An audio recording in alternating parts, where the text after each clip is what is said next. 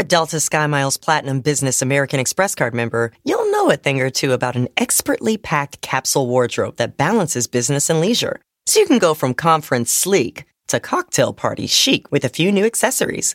You can hustle from 9 to 5 before exploring with ease from 5 to 9 because you're the chief excursion officer.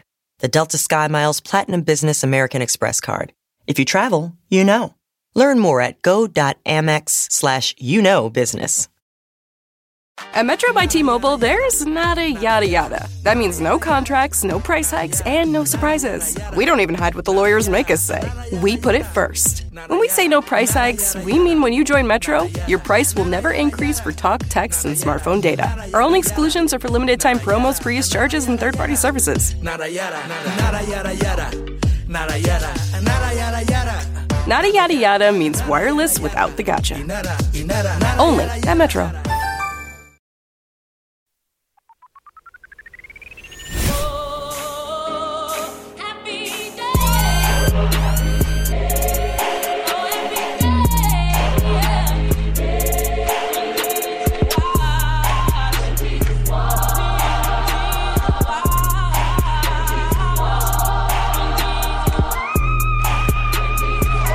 Well, hello there, folks. Welcome back to another episode of The Read, live in New York City, United States of America, Earth. Mm-hmm. I am Whoopi Goldberg's Dreads. And I am Ayanna Presley. Thank you for coming back. Let's jump right in. End of the year. We're winding down on the end of the decade as well. So let's begin with giving some Black people their just due. Black excellence first. I'm giving it to Mariah. First, I'm giving it to Mariah, who just got another number one. Amen. For All I Want for Christmas Is You. First number one for that song ever, although it is what, 24 years old or something so like that. Crazy. So the lambs and the sheep and the rest of the animals in the farm, what? They all streamed, I guess, the fuck out of this song. Mm-hmm. And here it is now, sitting atop the Hot 100. I'm reading on CNN that to date, Christmas Carey herself has earned more than $60 million just off of this song's royalties. Jesus, God. Wow.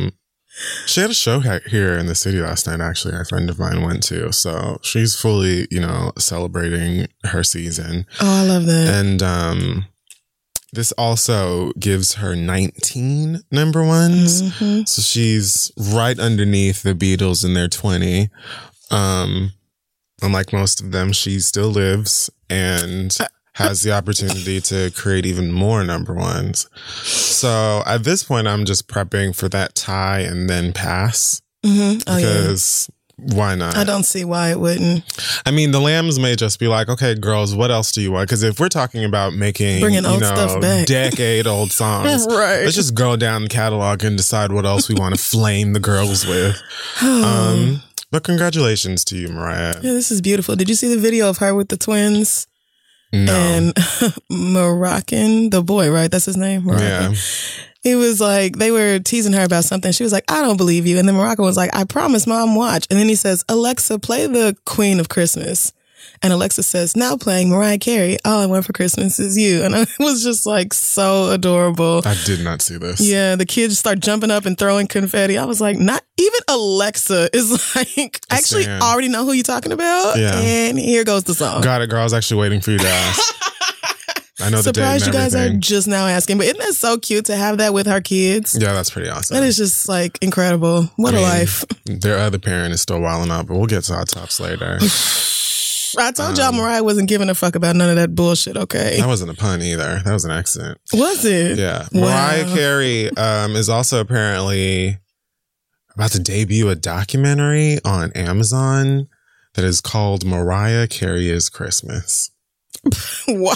So fully leaning into it at this point. I wonder how Christ feels about that. Also, Black Excellence today. I love the new Miss World. Of course, I had to give her a mention, Tonya and Singh, who Sing she does. Miss Jamaica is the 2019 Miss World, 5th pageant winner with melanin. Let me reword that. Okay. 5th Black woman to be crowned in a major pageant this year. The wins just keep on coming, apparently. Yeah, I am just, I don't know what is going on right now. Like, Black women have always been superior, but for it to be recognized like this all at once is a lot. So shout out to her and her beauty and all of the other things that go into winning a pageant. And also to Miss Nigeria, who fully stand out. That's a real one. They're obviously good home girls, and they probably be talking about the white girls backstage, you know it. And like they probably brunch or something. So that was really beautiful to see Black women uplifting one another and things of that nature. You could tell she was just like, okay, me or my sister, just me or my sister, either one of us, Lord. As long as I don't hear Miss Switzerland, that's all I'm asking for, Jesus. It was really cute. So congratulations, ladies, on your achievements and being badasses. Hey y'all, we all know Crocs are known for comfort, but they're really stepping up their game when it comes to personalization. The truly iconic classic clogs and slides are available in tons of colors, and they're just waiting to be personalized with a collection of Jibbitz. The charms you all know and love that you see lots of people pop into the holes in the front of their Crocs to give it, you know, your own unique flair and fun. Thank you to Crocs for actually sending me over a pair of my own Crocs that I'm excited to add some Jibbitz to, because I see on the website they have some Avatar The Last Airbender charms. So those are going to be the first ones that I stick on the front of these shoes. And there's like a lot that really speak to my nerd heart on here. So this is probably going to be my next rabbit hole. Here we go. Be sure to head to crocs.com to explore all the latest styles and Jibbitz charms. That's CROCS.com. Go get some Crocs, or if you already have some, which you probably do, go get some Jibbitz. Let's get back to the show. Hey guys, this week's episode is being brought to you by Squarespace. You know, something I think I've been craving. I'm really craving a directory style website that sort of serves as a where are they now for some of my favorite memes and viral sensations, such as Sharkeisha. Sharkeisha, you know. And I feel like someone out there, one of you wonderful people, can make that happen using Squarespace. Squarespace is an all-in-one website platform for entrepreneurs to stand out and succeed online. With Squarespace, it's incredibly easy to build a website that has everything you need right out the gate and looks great, feels great, and is like also easy to modify and customize and update and add features to. I even got my mom to use Squarespace for her personal website. Mm-hmm. But, you know, I would really like to speak to Scarlett from Scarlett Takes a Tumble and, you know, various other people who kind of helped me through my blogging era or whatever, maybe. So if you have it on your heart to create that kind of website and you want to know where to begin, head to squarespace.com for a free trial. When you're ready to launch, go to squarespace.com/theread to save 10% off your first purchase of a website or a domain. Let them know we sent you. Let's get back to the show. So let's jump into Hot Tops this week. The Empire Strikes Bareback. This is where we'll... So I already brought up... Monroe and Moroccan's other parent briefly, so I guess I'll begin there. Okay. I think last week I mentioned how Nick Cannon and Eminem have been trading disses on wax in 2019 for whatever reason. Nick Cannon actually made a second diss record, aside from the one that began with a call from Suge Knight in prison. The second song is called Pray For Him. It features the Black Squad, which I believe to be a collective of niggas that rap underneath one of Nick Cannon's companies. Fortunately, they begin that song and all rap better than Nick Cannon. He should have probably just let them do it, to be honest. But okay. Whatever. It's still going on. It doesn't need to be. Apparently, Nick Cannon also mentioned something about Eminem getting or giving oral sex to his chauffeur or engaging. I don't know. Something about dicks being sucked by a chauffeur. Okay. Eminem actually responded on Twitter. I would like to remind you that it is 2019. Mm-hmm. These people's kids about to have kids. That's right. Eminem says, "You mad, bro? Stop lying on my dick. I never even had a chauffeur, you bougie fuck," with a clown emoji. Then he says, "I demand an apology, Nicholas. You've made my gardener so jealous." My gardener? What does that mean? I don't. Okay.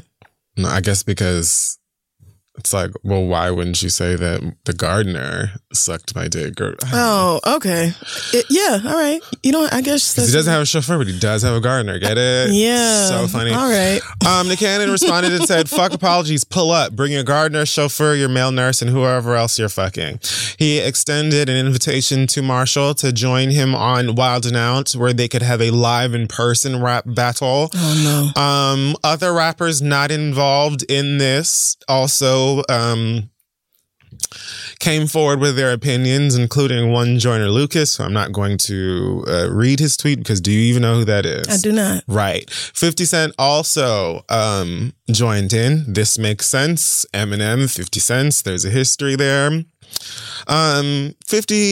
Instagrammed, "I don't understand to save my life why someone would pick a fight with M. He's a different kind of animal. Hey, Nick, that shit was trash. I ought to kick you in your ass when I see you, punk." To which Nick Cannon responded on Instagram with a photo of Samuel L. Jackson's slave character from God. Django Unchained. Why? 50 Cent then posted a photograph of Nick Cannon wearing a bikini top on America's Got Talent with a caption that says, Nick likes, so that's it. Nobody cares about my diss record. No, nobody cares. Capital LOL. Nick Cannon then responded again on Instagram with another photo of Sam Jackson. What was this nigga's name in the movie? I don't remember. But the nigga from Django, cradling, dying Leonardo DiCaprio's neck in his bosom. And the caption here says, 50 Cent, since masses incapacitated. That's referencing Eminem. Right. In case you weren't following. Yep. "Since masses incapacitated, we cordially invite you to come on Wild and Out and get his smoke. All caps, LOL. All of you niggas. Y'all are so grown. Need to find something else to do." One of you motherfuckers jumped in my mentions last week and was like, "Please leave my man Eminem alone because Nick Cannon was talking about him first on his podcast or his radio show or his TikTok or whatever the fuck." Some shit that I damn sure would not have known about. So there you go. Sharing that for the streets, according to one of Eminem's remaining stands. Nick Cannon is the one who actually started this raucous. And here we are today. We didn't give a shit either way. We didn't care who started it. Man, one of us gave a fuck. We said then it was dumb as hell, regardless. Like, so for both of y'all to be doing this. And all Mariah, dumb. The one with sense, somewhere worried about her business, her money, her hits, her charts. Like, we said that then, and it remains the same today with 50 Cent and whoever else jump in. All of this is dumb. Y'all are too fucking old to be acting like this. It's so stupid. On fucking Instagram. Not only have y'all done this already a fucking decade ago. Yes. But... this is coming out of absolutely nowhere now. It was barely interesting then, to be honest with you, because I feel like most of us with sense were like, wow, Eminem's coming at Mariah. That's wild. There's a history between them. That's wild. Mariah Carey's ignoring the fuck out of him. That's to be expected. Yeah, sounds right. All right, what's for lunch? And so, like, I just don't even understand why we're doing this now on a Fat Joe album and on World Star Hip Hop or whatever the fuck, and then going back and forth on Instagram. Like, is this what you do when you're wealthy and bored? Yep. This is exactly it. Find niggas to pick at or, like, little... ridiculous fights to start because what the fuck else do you have to do? But Nick Cannon actually does have a lot of things to do. So I don't know why any of them chose to get involved in this. Like, this is just so fucking stupid. Straight nigga dick jerking is very interesting to watch in the social media age just because, like, the way that it is done is so stupid. You know? Like, yes. I understand that really what's happening here is that we have a lot of you know, seemingly straight niggas who are sort of, you know, when, like, birds of certain species push their feathers out as a way to be like, yes, I am the biggest as well as the baddest motherfucker in this tree. They do and that. No bitch on this branch will say otherwise. Mm-hmm. Like, that is what I'm getting from this. But right. in the social media age where niggas use emojis and, like, screenshots and whatever is deemed to be an embarrassing photo of you that they find on Google Images, it just adds, like, an even weirder flavor on something that we've always known to be strange. Right. I mean, I just don't. I have it for none of these niggas. This is dumb. Isn't everybody involved in their fucking 40s? Like, just grow up, girls. Find something else to do. This is ridiculous. This week in Tooted or Rebooted, Legends of the Hidden Temple is making a comeback. Okay. So, if you're in my age range, you may remember growing up watching this game show on Nickelodeon, Legends of the Hidden Temple, where kids would be in the studio with this white man and they'd run around this. Was it supposed to be like an Amazonian or Mayan, Aztecan? Yeah, I think it was like a Mayan temple. Was this the one where you would get like a piece of the temple or something at the end? It had like a ton of different challenges. It was a big rock or something. And there was like the moat challenge thing. But the one that always sticks out in my mind is the last thing that you would do, which was running through the temple. And you had to solve these puzzles, including one where you took like different pieces of a monkey or someone. Maybe it was like the statue of your team because there was like blue barracudas and I think one was a monkey and a bird or whatever. Yes, I remember this. And there were jump scares in that temple too, which was always really fascinating to me that they had these like actors that would jump out at them and the kids and like grab them sometimes. Or if you didn't solve it in time, like something would come get you or whatever. Like, so it was funny in that respect. And Nickelodeon had a ton of game shows that a lot of kids are like, God, I wish I could be on this fucking show. Me too. Guts, this. Double Dare. Oh, I wanted to be on Double Dare so bad. Was Wild and Crazy Kids a game show? You know, I don't think I've thought about that show in like decades. Let me see. Wild and Crazy Kids. I know that they did like they played games and stuff, but I don't think it was really a game show. It felt like from what I remember, it was like a bunch of kids just doing a bunch of crazy shit with Omar Gooding. Wow, yes. Like, large teams of children participate in head-to-head physical challenges. It was like summer camp on TV. Yes, but it was actually technically a game show, so yes. Okay, sure. So there was like a ton of these things when we were kids. I was like, oh fuck, this would be so fun to be on. Yeah. Well, they are bringing it back, and no worries if you wanted to be on this show so bad, because apparently this reboot is going to be for adults. That's right. Not children. For y'all's grown asses. So there's some new streaming platform coming out next year called Quibi? Quibi? I don't know how to pronounce it. Q-U-I-B-I. And I'm pretty certain that I've heard of this already, but it seems to be like a mobile streaming platform. Yeah, I thought this was an app. Yeah, I guess. All right. So next year they're supposed to be launching this Legends of the Hidden Temple reboot. Rather than doing it in a studio, apparently it's going to be set in an actual jungle. The challenges will be harder, obviously.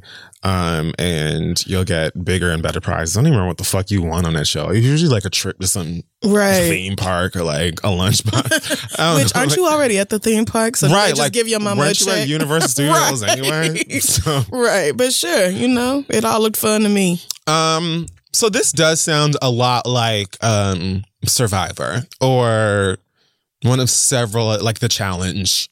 Mm-hmm. It sounds like some shit we've seen already, but with... And something I would want to do. I ain't even gonna lie. I would want to do that. I'm not going to the jungle to do this shit. I would have done it in a studio. Y'all bitches can keep the mosquitoes and the rest of that fuck shit, and y'all probably gonna be having people eating weird things. Yeah, and how are you setting shit up in a jungle? Like, I mean, well, that's not hard. I mean, but are they like bulldozing trees or something to set up this obstacle course, or what is this? I mean, I'm not going to say no because I obviously don't know for sure, but I don't think that they would have to. I'm sure that, you know, with enough scouting, they can find locations where they don't have to disturb the wildlife and such too much.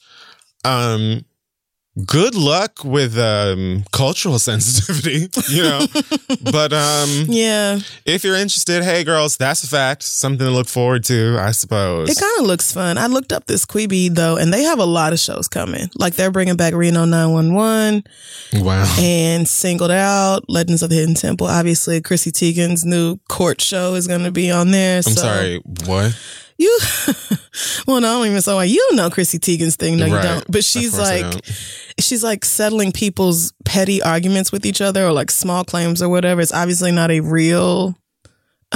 She's not like a judge, so she can't really issue any like legal judgment. It's just people coming on. Isn't that what the Shade Room was doing? I mean, yes. This is really just a judge show, but with a celebrity instead of an actual judge, and not actual legal cases. No, these are real cases. But they don't actually get like a legal resolution to the case. They just come talk about it. Well, you know what? They don't on any of them other shows either. So, I guess that makes sense. Yeah. Well, there you go, girls. A whole slate of programs for you. Yeah, they got a lot of stuff coming. A lot, actually. I'm surprised. Kehlani has come forward and admit that she is single after apparently there were rumors of her having a dating situation going on with one Tory Lanez after they were simply seen photographed together. That's twice. All it takes. That's all it takes. That has got to be annoying as fuck. Right. Like, can I hang out with niggas? No. Literally just can't even be in the presence of other people. Like, some of y'all be doing real wild, sketchy shit in front of photographs and stuff. And truth be told, a lot of you know what you're doing and you do it on purpose. And then you're like, please keep me out of the block. I'm just living my life. Justin Timberlake. But for the most part, a lot of times we just see two people in a photo together, especially if we haven't seen them photoed together before. And if they're seemingly of opposite gender, then it's like... Well, they must be a thing. Mm-hmm. And this is especially, you know, because everyone loves mess. And there was loads of mess surrounding YG and Kehlani's relationship over a month ago, 2 months, whatever. Right, because then he get caught with another girl like almost immediately. Yes, they like announced on a Tuesday that they were a couple, and like Wednesday evening, this nigga was in trouble. So that's what happens. Yeah, just for a refresher, YG was like videotaped and photographed like outside of a club or something in his car, and he was a little too flirtatious with a girl that is not Kehlani, and even came forward afterwards and said that he was drunk, he didn't kiss her, he was in a position he shouldn't have been in, blah blah blah blah blah. And that's kind of all we heard at the time. Yeah. That was it. But yeah, after these Tory Lanez rumors or whatever, and YG even chiming in on his Instagram, posting a caption story that says, what Young Thug said, colon. So that should let you know nothing after this is going to be great. That's correct. He then puts, don't get shot trying to comfort my bitch while we going through it.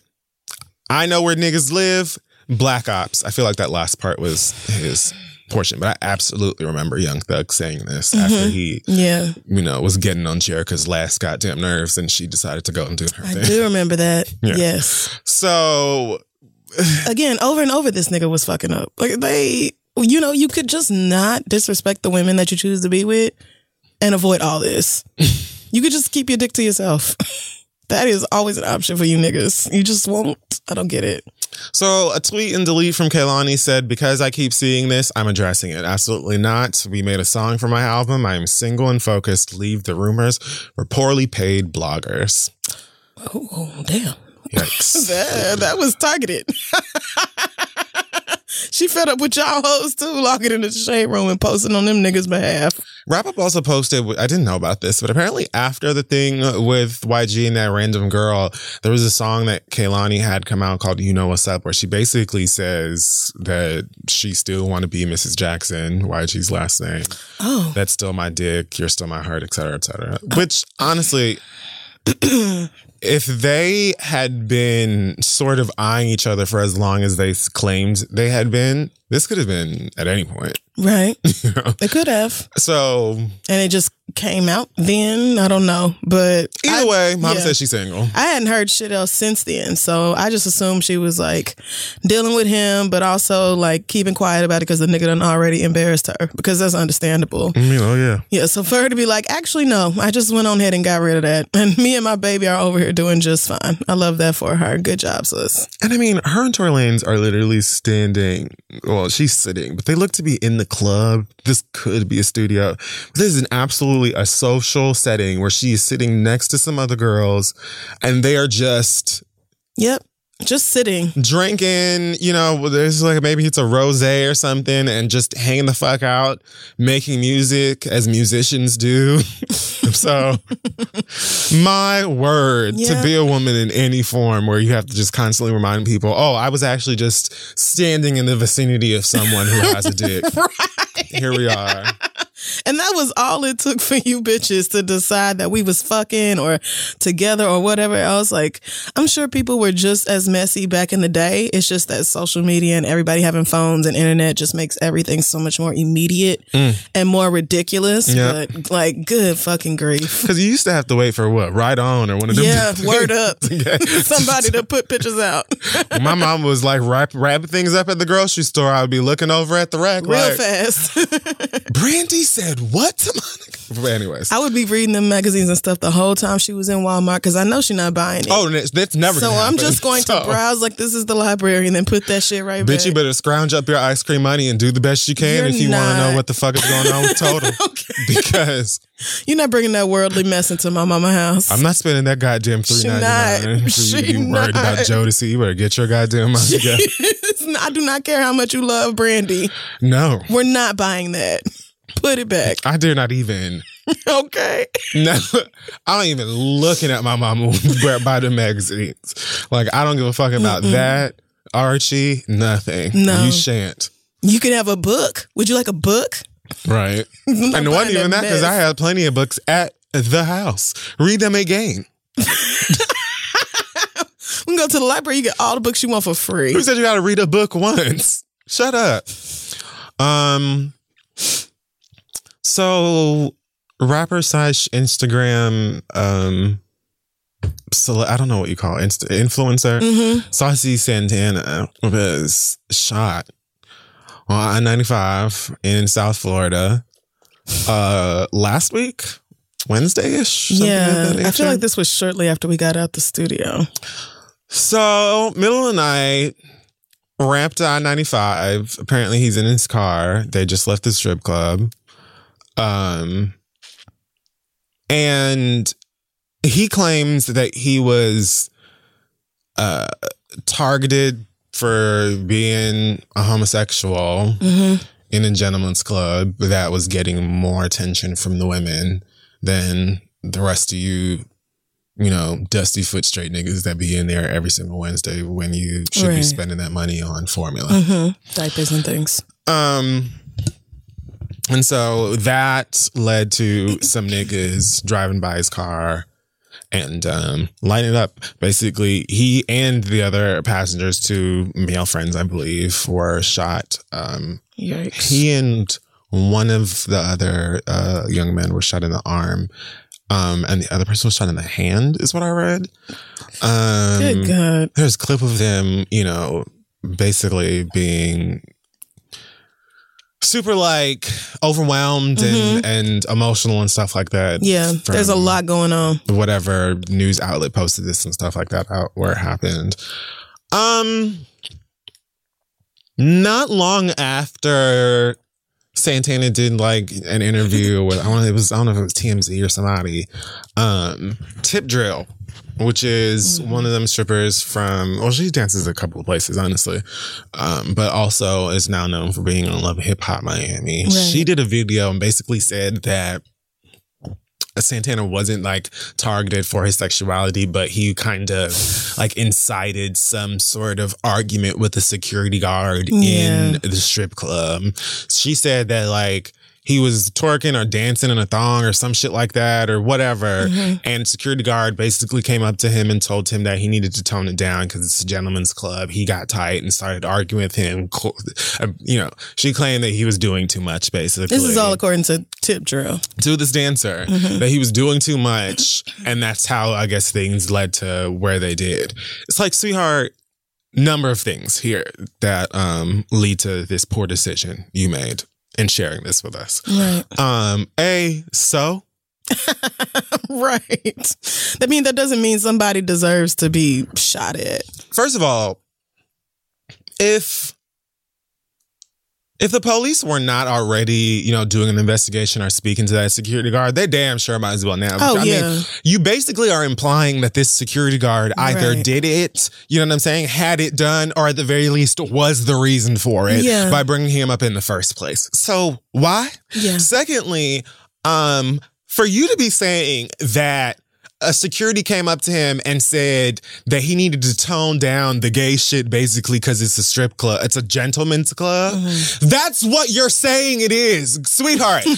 If you telling me that they told him to tone down the gay shit because them straight niggas don't want to see that and he's distracting all of these dancers that very clearly know who the fuck this nigga is, because let's not act like he didn't have a moment this year with that song, especially in Florida itself. Like, bitches hear the fucking Walk 'Em Like a Dog song. A lot of people are familiar with it. So whether they immediately knew him or not, it's no surprise that a couple of them girls are probably like, oh, that's Saucy Santana, I like the song, da da da da, get excited, whatever. But if you're implying that someone basically told him that don't nobody in here want to see you shaking that ass or wearing a thong or being gay or whatnot, which I totally believe, I'm gay and been to strip clubs, including the ones in Miami. So if that led to him getting upset, arguing with whomever, mm-hmm. and that led to him getting shot, how is that not a retaliation for his sexuality? Yeah, I feel like that girl doesn't know what words mean, because she kept contradicting herself in that way, saying stuff like, well, you know, not being targeted because he was gay, but because, you know, this is a gentleman's club and he in there doing that. Right. So, Mama, do you understand what this is saying, sis? That the allegedly straight men in this club were bothered by his homosexual presence and retaliate? Like, that is what, like, girl. First of all, big surprise, them dancers aren't there just because they love y'all so much. They're there to make money. Mm-hmm. I feel quite confident in saying that Santana probably had, if not the biggest bag in there, one of the largest. Oh, okay. Just from that song this year and the bookings that he got from it. I'm sure that nigga didn't just go in there, you know what I'm saying, thumbing out ones and like, here you go, delicious. Oh, you not nigga. Like you niggas. You know what I mean? It's like, and that's, but if this motherfucker is from this state, you know, I don't know if he's from, I don't think he's from South Florida, but you absolutely are from here. Mm-hmm. And you had a good year, you made some money. Why the fuck shouldn't he be in the strip club, shaking and dancing and throwing his money around as well? Like, why? What the fuck is the problem like with that? It's not like you niggas ain't gonna be back here this weekend again any motherfucking way. What?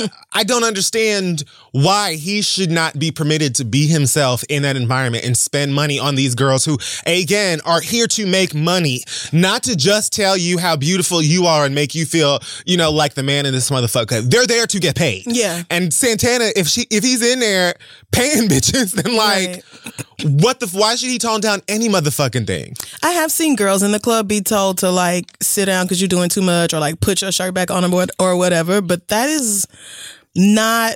I don't think the reason that a woman may be told to like chill out because you're doing too much in the strip club, and the reason that Santana was told was not because of the same thing. No, absolutely not. Like, just 100% not. If it's a woman doing it, it might be, you know, you getting on stage with your drunk ass and the actual dancers need to be up here, or, you know, you just causing a fucking scene. This was niggas don't want to see this boy dressed like this or dancing like this in this space. May come around and the Sweet Heat studs line up them strip clubs, G5, KOD, wherever it is that DJ Dipples has us going, and it's always an amazing time, and don't nobody say nothing, whether them niggas are in there too, which they do be in there too. Mm-hmm. They don't say nothing. Why? Because these women are coming in here spending bags. Right. Like, they are in here to spend, and the strippers are here to make the money. this spot is making coin tonight because they're here. You know what I'm saying? They don't give a fuck about you. And them same dancers be paying your asses no fucking mind the same way. Because why? These women are here now to be entertained and they have the coin. They see you every motherfucking Thursday, bitch. And they know that you're going to be back here next Thursday, not spending no money with and still wanting to dance with a lemon pepper drumstick in your fucking ashy ass hand. Bitch, so like, but y'all don't say nothing then. Why? Because you understand what motherfucking time it is. But also, you don't feel as uncomfortable around studs as you do around feminine presenting gay men or queer men of whatever fucking kind. And even then, when I'm in them clubs, y'all be saying wild homophobic and wild disrespectful shit. Dude. Even in those situations directed towards women. Not to mention the way that you basically speak to the dancers like they're fleas. Yeah. Like, you know what I mean? And that's not even just Florida. Like, that's a super common thing in strip clubs all around the fucking globe, especially black ones. They be talking to these dancers like they're fucking dogs. Yep. It's ridiculous. It's just the height of disrespect. But it's looked at to these girls like as a part of the culture, and it's just that is what a gentleman club is for a lot of people. It's an opportunity in a space for men to feel like. It's like what India's character said in Queen and Slim. Like, he ain't shit out there. Like, to everybody else, he ain't shit, but in here, he's a king. Right. Like, that's what that is. Yes. And so here that you brought... That is the draw of every strip club. You have brought all of your faggoty-ass bullshit in here. And I don't like it. I didn't come here to see that shit. And on top of that, now my favorite stripper is over there dancing with you. But see, that's a you problem. That's not a Santana problem. Because Santana probably not out here throwing money on the girls and then realizing that he threw fives instead of ones and asking the management to come help him pick these fives back up. Like I saw one of you niggas do at Blue Flame a couple of months ago. And I was disgusted and embarrassed on your behalf. Like, sir... She done already shook her ass in your face. What you mean you want a refund? Because you didn't realize what you was doing. What the fuck is you talking about? I'm just so lost. You know, and they would probably be mad at a stud, too, if she was in the strip club throwing so much money that the finest, baddest dancers was over there at her section. Y'all would be mad at her, too. It's like... You just mad because this person came in here as somebody that you feel like exists outside of what's acceptable or right for this place. And they came in here with more money than you. They showing you up, making you feel small in whatever way. And so you react in a ridiculous manner. I don't know why Tip Drill, I don't know why she chose to insert herself into the dialogue. Maybe this is part of her storyline. I really don't know. Yeah, because they are apparently filming that show again. Sis should have put on a different t-shirt, one where her iron on letters wasn't falling off in the middle of her Instagram live, because I was like, girl, that's important. I understand branding, but you need something that's gonna hold up just a little bit sturdier than this her shit. Yeah. Like your shirt, the letters are folding over themselves, that's girl. Bad. Something else needs that. You know, you can't wash them in the machine, right? Yeah. You gotta turn that inside out, get you some Woolite, wash that in the sink in a big ass bowl. But anyway, point remains, she absolutely implicated the security, and I wouldn't be surprised if they was like, bitch.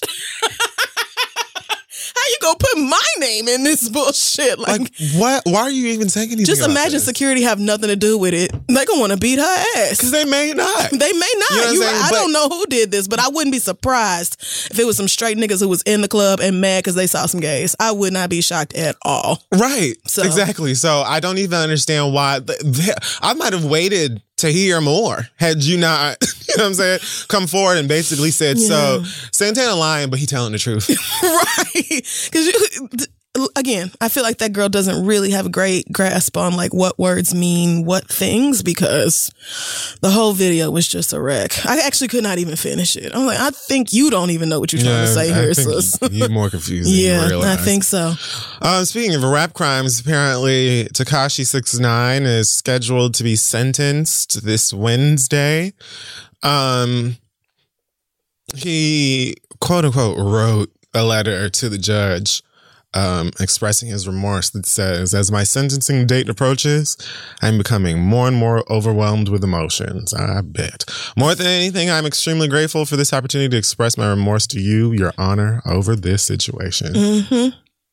I now know that I am remorseful for what happened because I was blessed with the gift of an opportunity that most people dream of, but I squandered it by getting involved with the wrong people and misrepresenting myself when I should have been true to myself and my fans. Tekashi 6ix9ine has never used the word squandered. I refuse. Nope. I actually don't think he can spell it or even tell me what it means. I do not think that. Even in context. You know what I'm saying? Like, why your lawyers can't at least try to match the verbiage to something that sounds like yo dumbass would have said. I don't know, but all right. But I'm sure the most judges probably are accustomed to, you know, things being written. Absolutely. By someone, so look, I know your lawyer did this. Lots of rumors surrounding how this sentencing is going to play out. There are rumors that every charge was dropped against him. There are rumors that he's going to be given like time served or something. But a lot of what I've read in the rumor mill points to him being released on Wednesday. From there, what will he and My Little Rat Pony Hair be doing with their lives? You know, I guess that remains to be seen. We did hear rumors that he's welcome to a whole new deal and new bookings and whatever else. I think the first thing that I would do is find some clippers. Yep. Shave all of that Atlantica ass. All that shit. Krusty the Mermaid clown ass shit right off of his head. Yep. Get me some foundation to cover that shit up and get on a crisp ride to another nation. That's right. In the middle of the night. Sure would. With my baby and the woman that made her. So. Straight like that. That would be to go. My plan. Right. Okay. Hand me some Ray-Ban shades. It's not going to be cute out here in the streets for you. An oversized hoodie, possibly one that Ariana Grande can spare. All right. Because she's got the largest. And I am on a midnight train. You are so stupid. Out of Georgia. Hello. Yeah. If he's smart, he'll get those tattoos removed, which, you know, the lighter you are, the easier that process is. So he should just go ahead and have those shits on his face and really his forearm and everything, too. Doesn't he have them all over? Yeah, I mean, really know what that little boy looks like, but he's got to go somewhere. Yeah. I wouldn't be surprised. Are they not putting him in like not the Secret Service? What is it called? Witness protection. Witness protection. I don't believe so, no. Well, I hope it was worth it. I'm gonna just say that because yikes. I wonder where is his baby mama, girlfriend, and their child? Do they hopefully live somewhere safe, far away from wherever they're from? I don't think niggas would. Yeah. Never mind. Never fucking mind. Right. Exactly. Because niggas have done dumber. Exactly. All right. So I mean, good luck to everybody's health because at the end of the day, all of this is insane and really ridiculous. And wow, is this going to be one hell of a BET original movie one day? I really wouldn't be surprised if they let him off on, you know, probation or whatever the lowest sentencing he could get possibly would be, because that nigga absolutely told on everybody. You need to be on some, you know, Sansa Littlefinger shit and find a fucking boat under a bridge somewhere and sail your ass on. We got to go. The first piece of international land we have that to go. You can find. Mm-hmm. Get out of here. You're a white man. If you try hard enough, you can blend in with every fucking body else. Oh, absolutely. So, I mean, if you row hard enough, you might just find your way over into one of them European countries where you'll just look like everybody else as soon as you get them tattoos off. You already don't bathe, so you just gonna blend in just fine. Good luck to your girlfriend and your child. Last but not least, the other day I was on Uber Eats. That's a fun one. Looking for something to put in my belly. Popeyes is on there. No, friend. Which is always, I don't know why I get like taken aback every time I see fast food places on like Grubhub. And yeah, it used to be real restaurants only. All of those Postmates. All the delivery apps, yeah. But it's like, the girls love, you know, Chicken Select, so why shouldn't they? Whatever. So the other day I was on there looking for something to eat that was not Popeyes, but Popeyes was smack dab on the main page. And lo and behold, it wasn't the typical Popeyes logo. Instead, there were three niggas standing there under or atop the Popeyes logo. Their names, Offset, Takeoff, and Quavo. Mm-hmm. The Migos menu is now available at Popeyes. And it goes until January 2nd. I was thrown. Like, excuse me? I love this. This just brought me back to when, and I'm sorry to bring it up again. Okay. It brought me back to Mary J. Blige shuffling on top of that Burger King table. Talking about that rap that was abysmal. Okay. But worse. So the Migos thing was worse. Oh, hell yeah. It's Amigos. The last thing you need to be doing is selling me chicken. I was about to say, I wonder, do they have, is there a song? I would die if there was a song. It's probably any day now. Oh, Lord. You know that Quavo has at least 5 hooks on his brain right now, in case Popeyes asked. But apparently, that's exactly what they did. And this is why I'm telling y'all this fucking sandwich is treacherous. At least these white people and them selling it to you. Because they're going past every soft shoe ass boulevard that they can think of to get this sandwich out of their stores and into your hands. So apparently Quavo had a video on his Instagram where he was selling chicken sandwiches out the back of a truck for $1,000 a bun. Oh, blacks. And so someone at Popeye said, I love his business approach. Let's go into business with them. Because, I mean, these niggas are stabbing each other over this sandwich. So clearly they need some niggas to keep the energy going. So each member has their own meal on the Migos menu. I realized the day that it happened, because of course I had to click on it and learn more. Quavo's was the only one that was sold out. Right. Because it was the only one that had the fucking sandwich in it. Listen, the girls like what they like. They left, it was like a boneless here and maybe some dark meat there for the other girls. But Quavo got not one, but 2 chicken sandwiches that came with his meal. Oh, bitch. So naturally, niggas flock to it. Naturally, his was the only one that you could not receive at that point. And to this day, I'm sure that's the only one that you won't be able to find. Right. Because nobody's really pressed over regular ass Popeye's chicken today, I guess. No. Nope.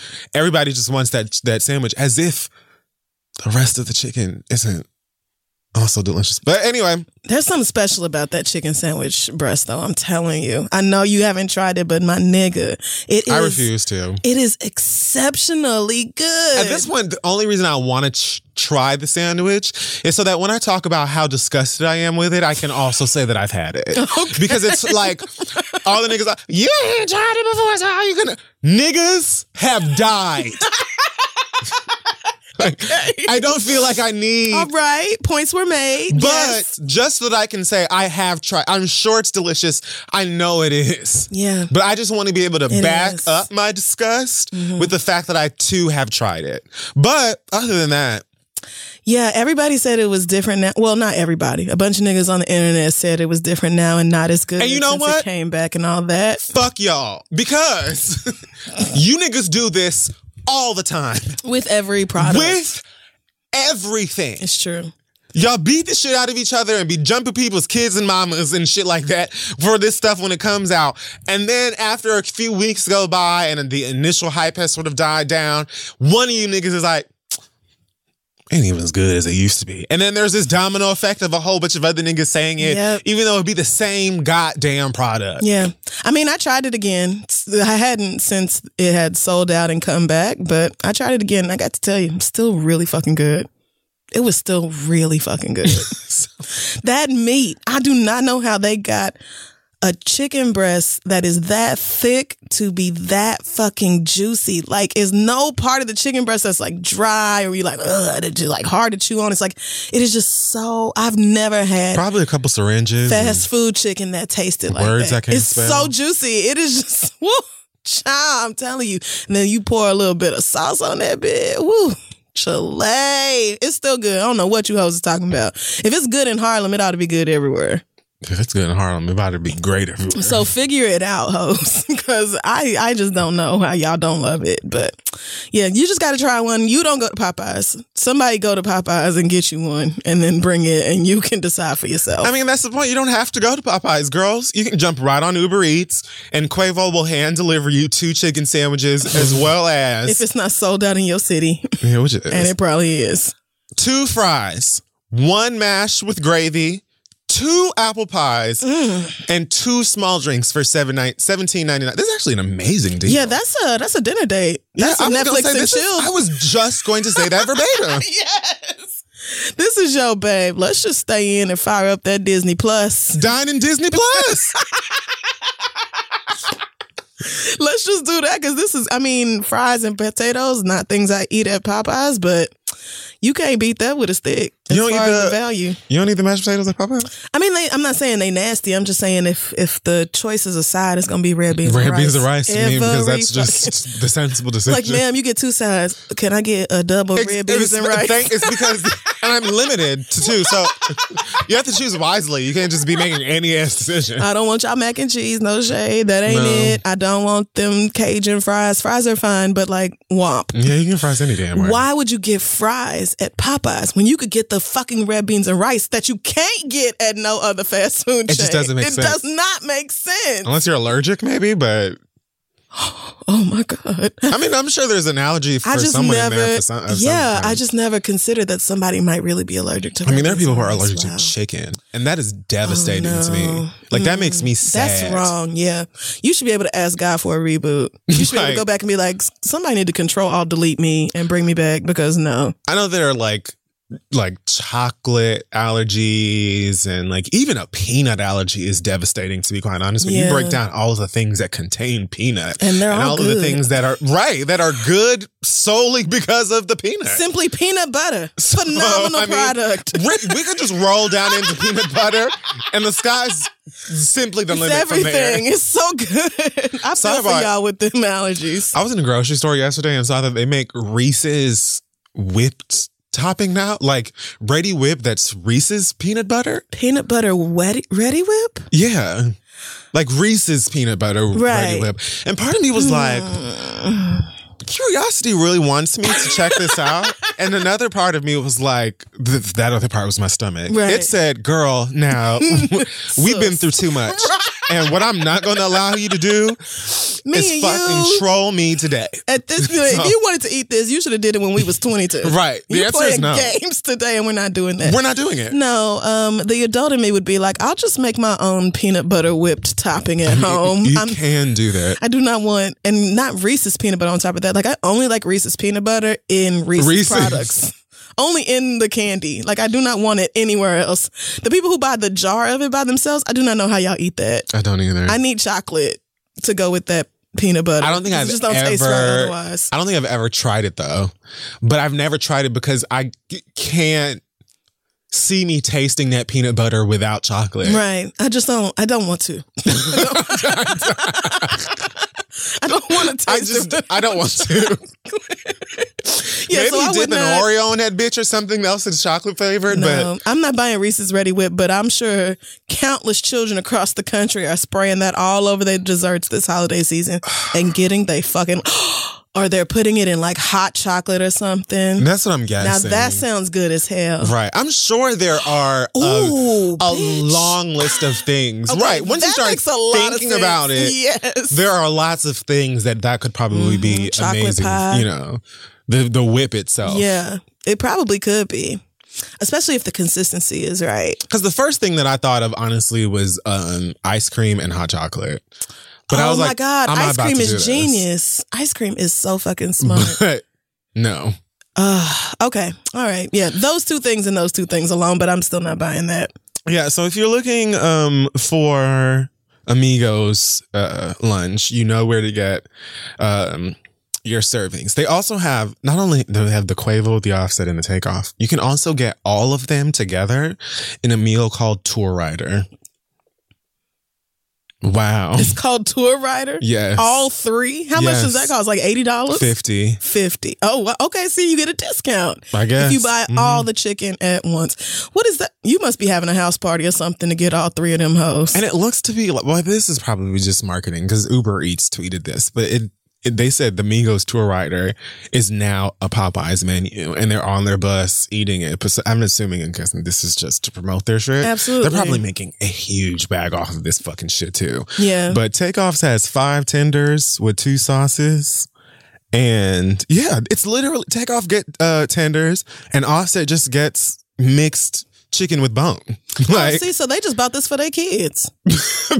They just had all the kids come over and be like, look, amongst you 15 niggas, there is something for everybody. And let me tell you something. Parents, I don't blame you. No, I don't. You know what I really do not. And on top of that, as a child, I understood that, you know, when our parents came home and basically just turned a fast food bag upside down and let the contents spill across the kitchen table and went to bed. Wow. Like, I understood that they were saying, I'm not doing it. I am tired. Here is food. But those were also some of the most exciting damn dinners. Right. When they just, like, let your parents come home. It never happened. Not in my house. My mama cooked almost every day of my life. And many days, if they weren't cooking, your ass was getting left. Yeah. So when they decided to splurge on, you know what I'm saying? Yes. Some Popeyes or like a, what else did I love when it came home? Oh, my mama brought home a pizza, boy. I'm like, it is my lucky damn day. Fried rice. My dad used to buy like this. I'm talking about like, think of like the KFC bucket. Like the size of that. All right. Yes. But just fried rice. Oh my God. To this day, he probably still does this. Like every moon, you know, every now and then, he might just be like, you know, here it is. Or like, we had Pollo Tropical in Florida.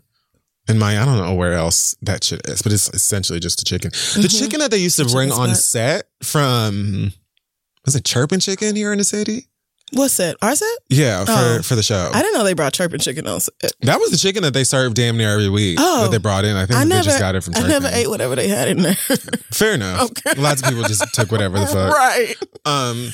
But I did have that chicken the first week and I realized it was Chirping because that chicken tastes very similar to Pollo Tropical. Pollo Tropical is better, but the chicken tastes very similar. Right. But the sides are god-awful. Sorry, Chirping. They're terrible. But they're like, look, it's not called Chirping sides. It's called Chirping Chicken, bitch. We're good at one thing. That is a solid point. Like you bitches go somewhere else. Buying hot dogs from Dairy Queen and then complaining. Bitch, Dairy Queen.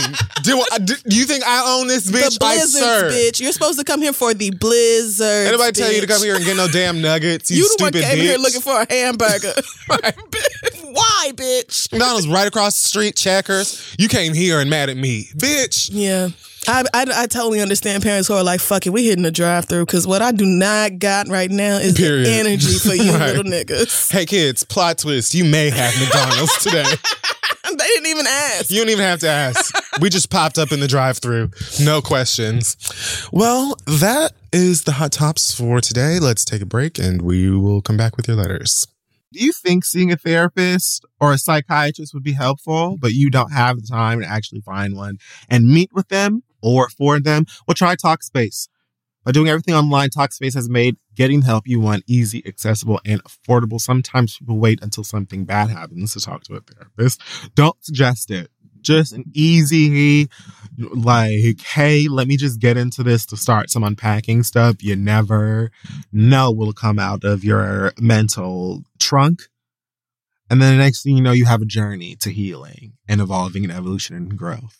And you can do so affordably and comfortably with Talkspace. You can sign up online and get a personalized match with a provider that's right for you, typically within 48 hours. And as a listener of this podcast, you'll get $80 off your first month with Talkspace when you go to Talkspace.com/read. To match with a licensed therapist today, go to Talkspace.com/read to get $80 off your first month and show your support for the show. That's Talkspace.com/read. Go talk in your space. Hey, y'all, daylight saving time is starting up again. The goal? To give us more daylight from March through November. Hey, girl, that's how it works. By setting our clocks forward, it may feel like there are more hours in the day, but if you're hiring, it does not necessarily help you find qualified candidates for your roles any sooner, okay? Beyonce has the same 24 hours as us, but how are you using them, Diva? How are you using them? There's only one way to do what we're talking about, ZipRecruiter. And right now you can try it for free at ZipRecruiter.com/TheRe. That's right, ZipRecruiter works around the clock to find qualified candidates for the jobs you're hiring for. Once you post on ZipRecruiter, they send it to 100 plus job sites so you can reach more of the right people. And the great part about it is you ain't got to go here, there, everywhere, over the river, through the bush, grandmother's house. Spring forward with a new hiring partner, ZipRecruiter, and find top talent sooner. See why 4 out of 5 employers who post on ZipRecruiter get a quality candidate within the first day. Just go to this exclusive web address to try ZipRecruiter for free. It's ZipRecruiter.com/TheRead. One more time, ZipRecruiter.com/TheRead. ZipRecruiter, the smartest way to hire. Go give someone a job. Love you. Okay, so time for your listener letters now that we're back. And I'm actually now starving after all of that chicken talk. Like, I got an edible in my bag. I said myself, they ain't gonna do nothing but make me hungrier and high. I mean, but that won't be probably till we have the studio. See, I had a feeling. Niggas. But yes, we have returned and we're going to be diving into some of your end of the year mess. Yes, we are. Send your questions to asktheread@gmail.com. We may read them aloud on the show. Our first question comes from, I'll call her Faith. Okay. And Faith says, here's the problem. I was dating a guy named Carlos earlier last year and it turned into a situationship and silly me fell in love. Oh boy. He was honest about having a baby mama, but he was not honest about sleeping with her while we were sleeping together. Mm-hmm. I officially broke things off with Carlos this time last year and he went crawling back to his baby mama. My dumbass continued to see him because I love him and felt like we belonged together despite the circumstances. Mm. Carlos left his baby mama after a few months and we started trying to build a new relationship. You want me to open it? Yes, because I can't. Fast forward to today, where me and Carlos are officially together, extremely happy, and his baby mama can't stand it. Mm-hmm. I understand her hostility, but she is really getting to be too much. Oh. She has threatened to have me beat up on site multiple times, keeps his child away from him just to be petty and hurt his feelings. No, I hate when y'all do that. And has now taken to creating Instagram accounts to fuck with me. I usually just block them because I'm 32 and she is 36, meaning we are too old for this. But recently, I thought you were going to say she was younger than you. Right. But recently, she made a post saying to contact me because I give $2 blowjobs and a bunch of random men keep requesting me. Wow. I don't know. Okay. How should I deal with this besides pulling up on her and slapping her sideways? I have tried to be an adult and ignore the BS, but she has crossed the line. I appreciate your input. Any other choice? Thanks, Faith. Yeah, Faith. See, girl, here's the problem. I don't know why anybody would want to be that girl. Yeah. And girl is like non-gender specific in this situation. Yeah, because I don't know why you want to be that fool. I don't know why you would want... Oh, okay. Like making them secret profiles to troll bitches and all that stuff. I don't know why you would want to give that. Yeah. Now, Faith left out some information here that I think would provide a lot of context. And that is the number of children he has with this woman and their ages. Mm. Because something tells me he's been fucking her since those kids were born or kid was born. And, you know, that baby might be 4, 5, 6 years old at this point. And so the fact that you were the side bitch knowingly, willingly, and then he turns you into the main bitch is like, of course the baby mama is not going to take her foot off your neck. I'm not saying she's right for that. Right. I'm just saying... people tend to have very close connections with the people that, you know, they created children with, especially when they continue to fuck. So you knew you were wrong for fucking him while he was with his baby mama. Like when you kicked him out this time last year and said you was done and, you know, that was your fault for falling in love with somebody who you wasn't in a relationship with. You should have just took that L right there. Dealt with the pain and kept going through it, but you didn't. You started fucking this man like he wasn't with her. And sis, I don't know if you're taking a step back and looking at your life, but it's very much like a Tyler Perry movie situation right now where you are willingly stepping into the role of like the girlfriend or the partner, and like you don't remember where you came from. Like, do you not remember that he was cheating on his girl with you? Like, do you really think he's not going to continue? Do you really think he won't impregnate you and then you'll be the crazy baby mama who is wilding out simply because some new hoe is fucking her man even though she knows about you? Do you not think that is entirely plausible? Like, I get, excuse me, I get being like, yo, bitch, you're 36 years old, grow up. She does need to grow up. But I also think you deliberately inserted yourself into this situation, and there's one really easy way to get out of it that you're probably not going to take. Well... So, I mean, I just, this seems like something that should be obvious in terms of whether or not you should be cutting yourself completely out of it. You know what I mean? Like you are obviously dealing with a ton of baggage that doesn't really need to have anything to do with you anyway. But girl, while I'm not a fan of like the social media stalking and all that other bullshit, especially over a nigga, I sort of agree with you in that, like, what did you kind of expect? Yeah, I mean, again, not excusing it because she really is too old for that. Yeah. And so that is very true. But like, why are you here? Why were you fucking her baby daddy? Even while he was with her, knowingly being the side bitch. Why was you doing that? I just, I think that you need not be in the situation with this motherfucker. It's very break up with him. It is incredibly break up with him. I just don't even, I don't know where anybody is coming from in this situation. Like I said, I don't understand why you would want to be that person. Like you got. And he already has a history of lying to you. He didn't even tell you he was fucking his baby mama when y'all was just fucking around. Exactly. It's like, what are you, what, woo. Why? I don't even know why this is a letter. Like. Leave that nigga. There are several like this in the inbox this week. And so, like, what is he doing in the meantime while his child's or his kid's mama is telling people that you suck dick for $2 and shit like that? What is he? How is he, you know, bridging that gap? Right. Why is he not standing in the gap between the two? This is like I said last week. You coming after her? Like, exactly. Why isn't he managing this? Why is he letting his baby mama talk to or about you crazy on Instagram? This is exactly why niggas consistently do this, because it's easy to get it. They don't have to do nothing but sit back and fuck all y'all and let y'all scrap it out. And y'all will willingly do it. And you willingly do it. And so, that's both of y'all. You and her. Exactly. Both of y'all are doing this behind this man who has lied and cheated on you both. If you think your man hasn't cheated on you, I'm sorry, he has. So. And it is likely not just y'all two. Right. It is likely not even just the two of you. So you decide how long you want to put up with this and play these games with his baby mama. Like, if nothing else, I would be like, excuse you, the only reason this bitch got a problem with me is you. So therefore, you need to handle her. Yep. And you need to care enough about me to handle her. And I know that's your baby mama. So what did you finna do here? Like, shit or get off the pot. But that nigga's not gonna do anything but act like you're asking too much and you're being too dramatic and all you gotta do is ignore her and et cetera, anything to sort of, you know, gaslight your ass, basically. When the simple thing to do would be A, be honest with everyone. And B, yeah, good luck. Speak to the mother of your kids and say, this is a situation that I'm in right now and I need you to respect it, and I will do all that I can to respect you as well. That would be like too much. No, that's way too mature. Like, yeah. So that would be way too. If you really meant that, you probably would have done it from the very damn beginning and not disrespected your baby mama so much in the first place. Right.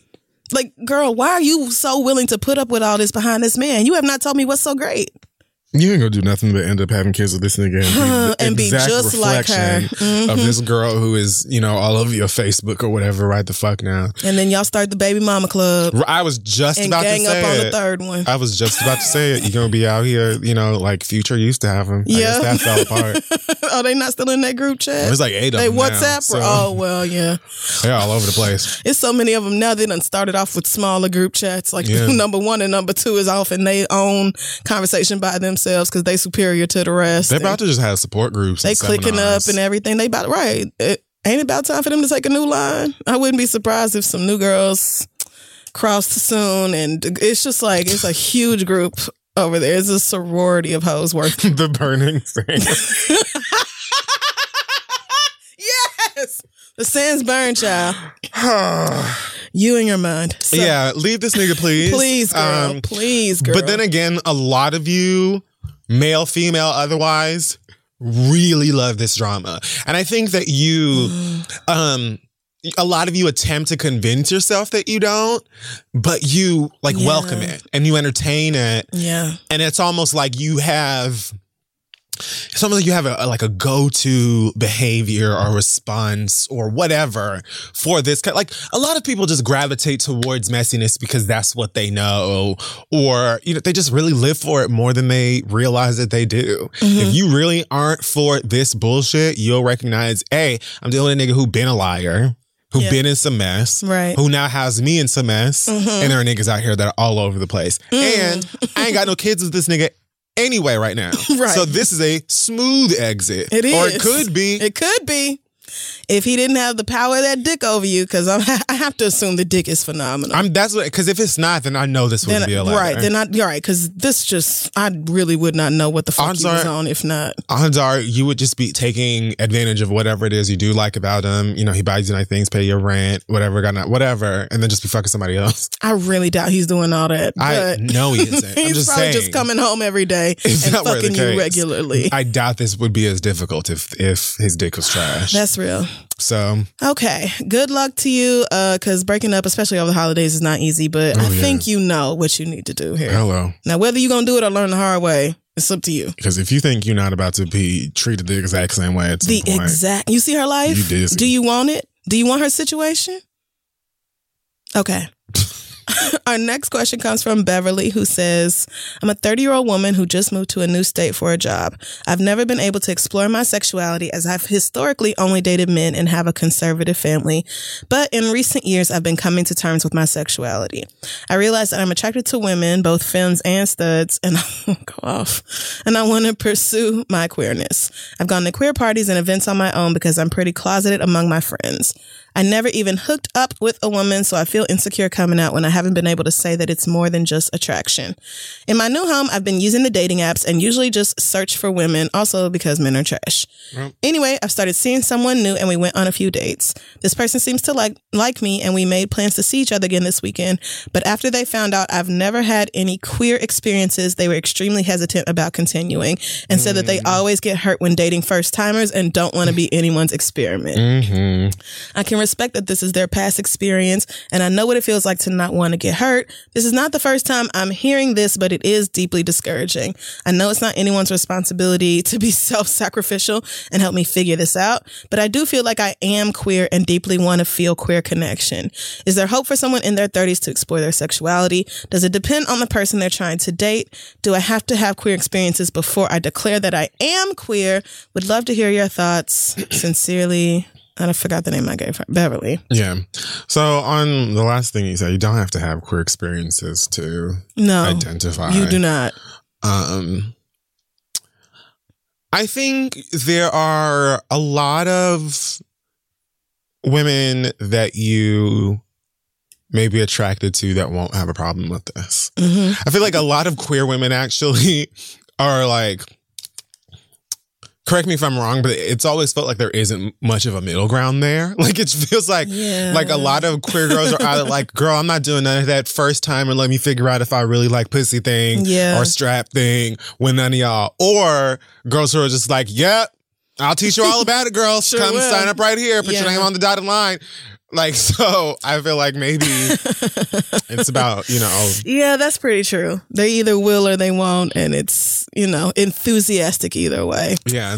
I mean, that does suck for you. But I also feel like you don't necessarily need to disclose that you haven't had same-sex experiences before. I don't think that you necessarily need to say that. Like, all that matters is that you want to do it. Yeah. And I mean, even this, I feel like this could technically even count as an experience. It was like, you know, I went out with you. We had a few dates and now it's not working. So here you go. That's your first experience in the bag. And if somebody else asks, you can be like, sure have, didn't work out after a few days, but what's up with you and that puss, and go from there. Like, right. I don't think you have to make it some big, I've always dated men, but now I know that girls get my engine started. Like, I don't think it has to be some big grand declaration. Yeah. You can just be out here, you know, really? Just date whoever. Yeah. Just, I mean, I was going to ask that same thing. Like, I don't really think that you need to announce to anyone that it's your first, you know, time, or you're still learning. Yeah, I probably wouldn't even say that. Yeah, I wouldn't either. But I think that I don't think that you need to be discouraged. Like, I don't think that it has anything to do. It definitely doesn't have anything to do with your age. And oh, no, 30 is, please. Like, please. That is nothing, girl. 30 just getting started. Really? At least the fun part. And right.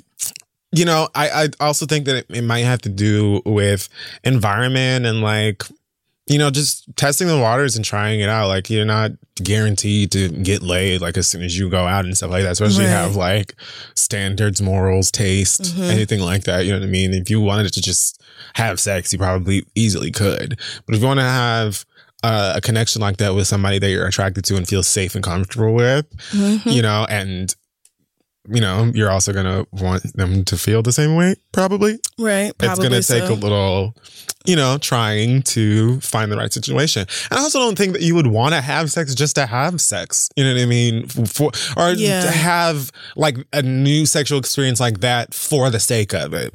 Yeah. You know? No, not just because. Don't just fuck just because.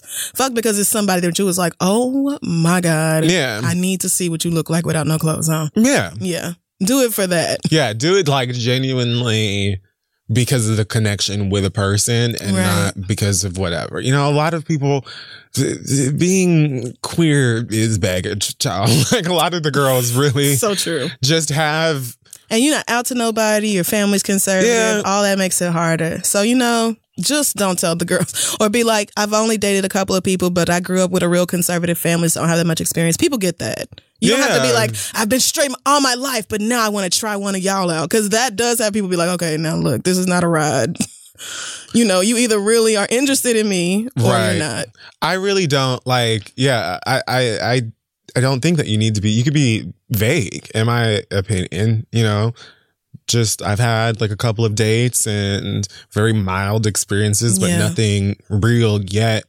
Nothing long term. Yeah, nothing long term. Nothing, you know, super serious. Yeah. I feel like there's no real necessity for you to share that kind of information with whoever. But then again, like I said, not every, you know, woman you meet is going to be completely turned off by the fact that you haven't had, you know, those. I know a lot of studs who don't have no problem with that at all. None. Not one. Not one issue, girl. Femmes too, to be honest. Okay. And I'm actually jealous that you're attracted to both because, right? Wow. I don't think that's common. I could be married by now if I was attracted to femmes.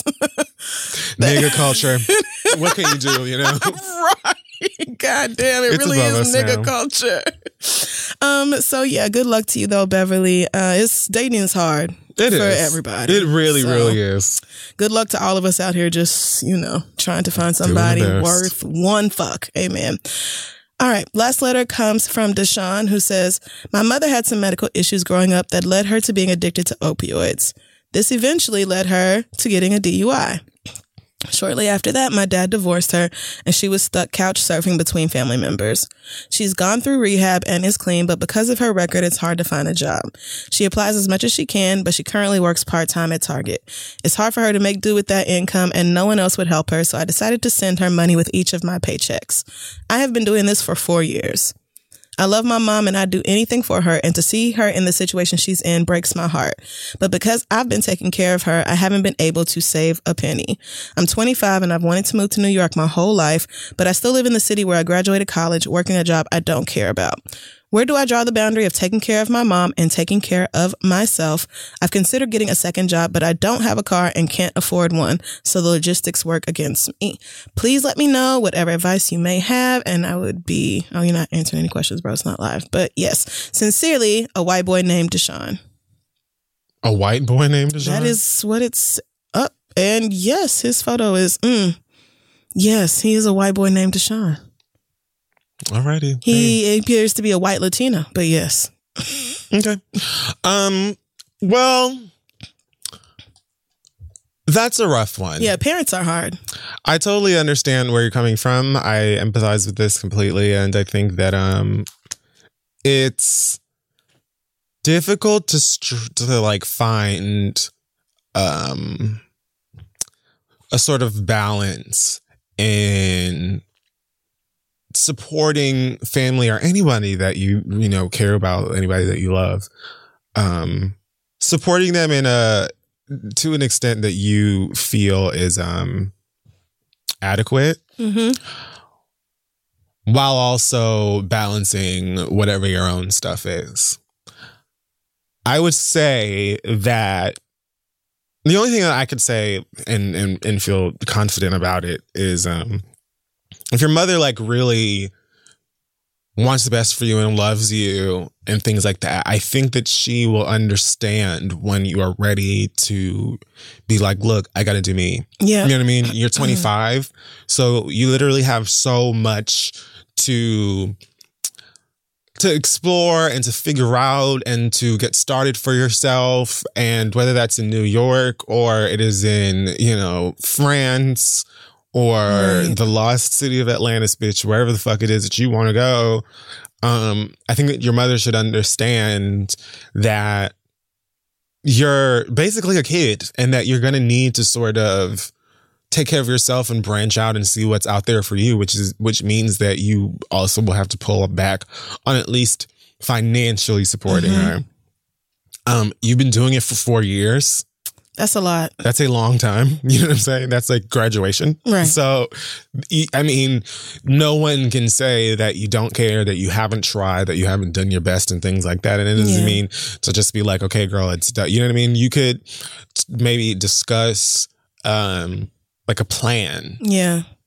Of, really breaking down the details of how much longer you can support her, an actual date that you would stop and move or just, stop and start something else or whatnot. But I think that you just have to have a real candid and heartfelt conversation with your mom about your desires and needs, and hopefully she understands. You just sort of figure out where to go from there. Right. But I don't think that any parent that really understands and gives a fuck about their kid is going to be but I especially because you've been helping her for years. Right. You know what I'm saying? That'd be one thing. I would be understanding if you gave her a check over the summer or something like that, and she's legit struggling and surfing couches and stuff like that, and you're like, but I want to go to Broadway. Then I might, I'll still leave you to do it because it's not my mama. I'm not going to judge you. You know what I mean? But helping your mama financially at 25 for 4 fucking years is huge. And like I said, I don't think that she should have any issue or be under the, she shouldn't be confused as to what it is that you're saying. She should want you to go out and explore and start your own life. So. Right.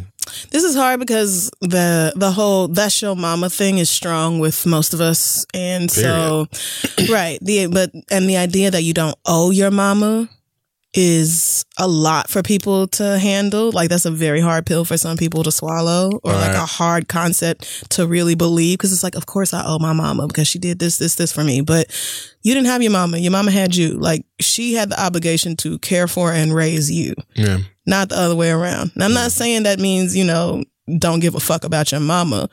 I'm just saying it's literally not your responsibility to make sure that she has enough money to live. And again, I know what that sounds like because that's your fucking mama. Right. And you don't want her homeless or, couch surfing every month, living with other people and all that. I fully get it. But that doesn't mean you have to sacrifice your life, your dreams, the things you want to do in order to be that for her. Exactly. You're only going to grow more resentful if you continue to deny the things that you want to do or explore in your own life out of feeling but I can't leave this job that I fucking hate because I have to send money to my mama. No, you don't owe your mama miserableness. You don't owe her sacrificing your own happiness and peace so that, her phone stays on or something like that. You really don't. You don't deserve to be miserable and feeling like you're stuck in life when you want to go places and experience new things. And again, your mama shouldn't want that for you. Yes, and she should not want you to be miserable. She shouldn't. And if she does, then that lets you know you're dealing with somebody who, I don't even know if selfish is the right word. I think it is. It's selfish, and it's also like, it's like a refusal to see your child as their own person who deserves to have their own life and destiny. Like, I just don't understand why you would want to take that away from your own offspring, especially because your mama's addiction surely led to you going through a whole lot of shit in your youth and while you were growing up. I'm sure it did. So she should really, at this point, especially because you've been helping her for the last 4 years, be able to say, White Deshaun, I love you so much for the sacrifices you've made, and I'm so sorry for the hell I put you through. And if you feel like you're ready to leave that job and go see what New York City has for you, then I support you 100%, and I'm proud of you. Right. Like, that should absolutely be the reaction your mama has. And yeah, things will be hard for her without that extra money, but she's grown. She's going to have to hustle and make changes and figure it out, because this world is fucked up. This society is broken and unfair, and that is the way things work here. Facts. I'm sorry that is the case. It shouldn't be the case. Somebody like your mama who went through a drug addiction and they've been going to rehab and they've been staying off drugs and trying to make something out of their life should have way more support. It should not be on you. But that is not on you. Right. So. Totally agree. Yeah. I think that, your mom should understand, and you should be sort of permitted to start the process of figuring out your own journey. Because again, you're 25. Like, if I was talking to somebody that was 38, 40 years old or something that has, had their job and kids and things like that, then, and even then, honestly, I would be like, look, if the bills are harder to pay, or the kids ain't getting their Cinnamon Toast Crunch no more, they got to get the stuff in the bag or whatever, what I mean? And like, I would still feel the same way, because the fact still remains that you are not necessarily responsible to take care of your parent, especially if, your mother has the ability to work, because she is, and get around and that sort of thing. So, you had to take care of yourself, man. You had to take care of yourself and make sure that you don't end up in a situation where you end up resenting her on top of, all of the other stuff that you guys have been through already. So you don't want to blink and 15 years have gone by in a job you hate, and you're unhappy, you're unhealthy, you're unwell, and you still doing everything because you feel this sense of obligation to your mama. Like, again, totally get it, but you really do deserve to prioritize and take care of yourself, and I hope you do that. And you can say that to her in a loving way. It doesn't have to be, fuck you, mom, I'm not sending you money no more. Like, people kind of think boundaries have to mean hurting somebody's feelings. And establishing boundaries might hurt somebody's feelings, but that doesn't mean you have to say it in a hurtful way. Right. Huge difference. You can say things lovingly to people and make it clear that, like, you're doing this because you want to maintain a relationship with that person. Absolutely. And you want y'all to have a healthy relationship with each other. So I think that's a part of the reason why so many people are afraid to have conversations like this with whoever they're close to. They're afraid that they're going to hurt the person's feelings, or they don't know how to, like, address it without expressing frustration or anger or saying it in a hurtful way. And it's like, totally possible. You just gotta think about it first, or plan what you're gonna say. If maybe you can always write out what you're gonna say if that makes things easier for you or whatever. But like, don't be worried about hurting somebody's feelings. Hurt feelings are part of life. Yeah. People have to know how to manage those and have appropriate responses. Yes. And if your mama's feelings are hurt and that means she lashes out at you and says all kinds of terrible things to you, then you know that you absolutely made the right decision and you should have been done it actually. Right. Mm-hmm. So best of luck to you, Deshaun, and everybody else trying to get right with family, especially around this time of year, because I know shit is hard. Yeah. So best of luck. If you have questions, send yours to asktheread@gmail.com. Okay, we'll be right back. When you're constantly on the move, it's not just pits that break a sweat. From your armpits to your thighs and everywhere in between, new whole body deodorant cream and sticks from Shea Moisture are your secret weapon to staying fresh and confident all day long. They're made from melanin-rich skin and packed with plant-based goodness. So embrace a new era of freshness with whole body and stick deodorants from Shea Moisture at your nearest Walmart and Walmart.com. And when you do, your whole body's covered. Okay, it's time for the read. It is. Do you have one? Because I'm going to pass mine this week. Yeah, you can go ahead. Okay. Pass the read like we used to. So, I don't think we've ever had like multiple people write in a pass the read about the same thing, but a good 4 or 5 of y'all from the UK wrote in about your election. So I'm going to read something from Leah, and I am not going to do it in a British accent because I'm sure everybody appreciates. Leah says, I need to say something for the people of the UK right now. Fuck all the way off and fuck off when you get there. Okay. I don't know how much you guys are keeping up with UK politics right now, but we've just had general election. Yep. And today on Friday the 13th, we find out Boris fucking Johnson is now our prime minister. This is a right-wing spoiled rich boy who has openly said single mothers are disgusting, has referred to black people as pickaninnies with watermelon smiles, and openly said Muslim women look like letterboxes. And this is common knowledge for the younger generation, as we have our facts on this man. But the old people of this country have absolutely ruined it because they all hate the opposition and call Jeremy Corbyn too soft or a socialist, but I really don't see what's wrong with having someone in power who actually cares. I'm tired of having old hags decide my future when they're gonna die next week anyway. People have been completely blinded by the media and rich companies' propaganda about anti-Semitism within the opposition's party. But of course they don't want Jeremy to win because he wants to take from the rich to help the poor. I'm honestly upset by the ignorance of the people in the UK, and the only reason we now have a corrupt, racist, woman-abusing man in charge is because they're tired of Brexit. Well, congrats UK. Very soon we will have no more NHS. Homelessness will continue to rise. Teachers continue to fund in their classes from their own pockets. Police cuts will continue. And more of our vulnerable kids turn to violence as they have nothing left in the community. But at least Brexit got done right. Tired. Rant over. I know you guys can't take a compliment, but a compliment that I'm not reading out loud. Love you so much. Have a great Christmas, Leah. Leah and everybody else who sent this in, thank you so much. I actually did hear about y'all's election, and all the people in the UK that I follow were extremely disgusted. They kept saying this is like the UK's version of Trump, and that's what he sounds like to me. Sounds like I wasn't gonna say it. And honestly, y'all's whole process, I mean, first of all, I'm quite jealous because their election season is 6 weeks long. Wow. It's like in and out in this bitch. Let's have it and then let's be done with it. Mm-hmm. We have already been in ours for over a year. I'm tired.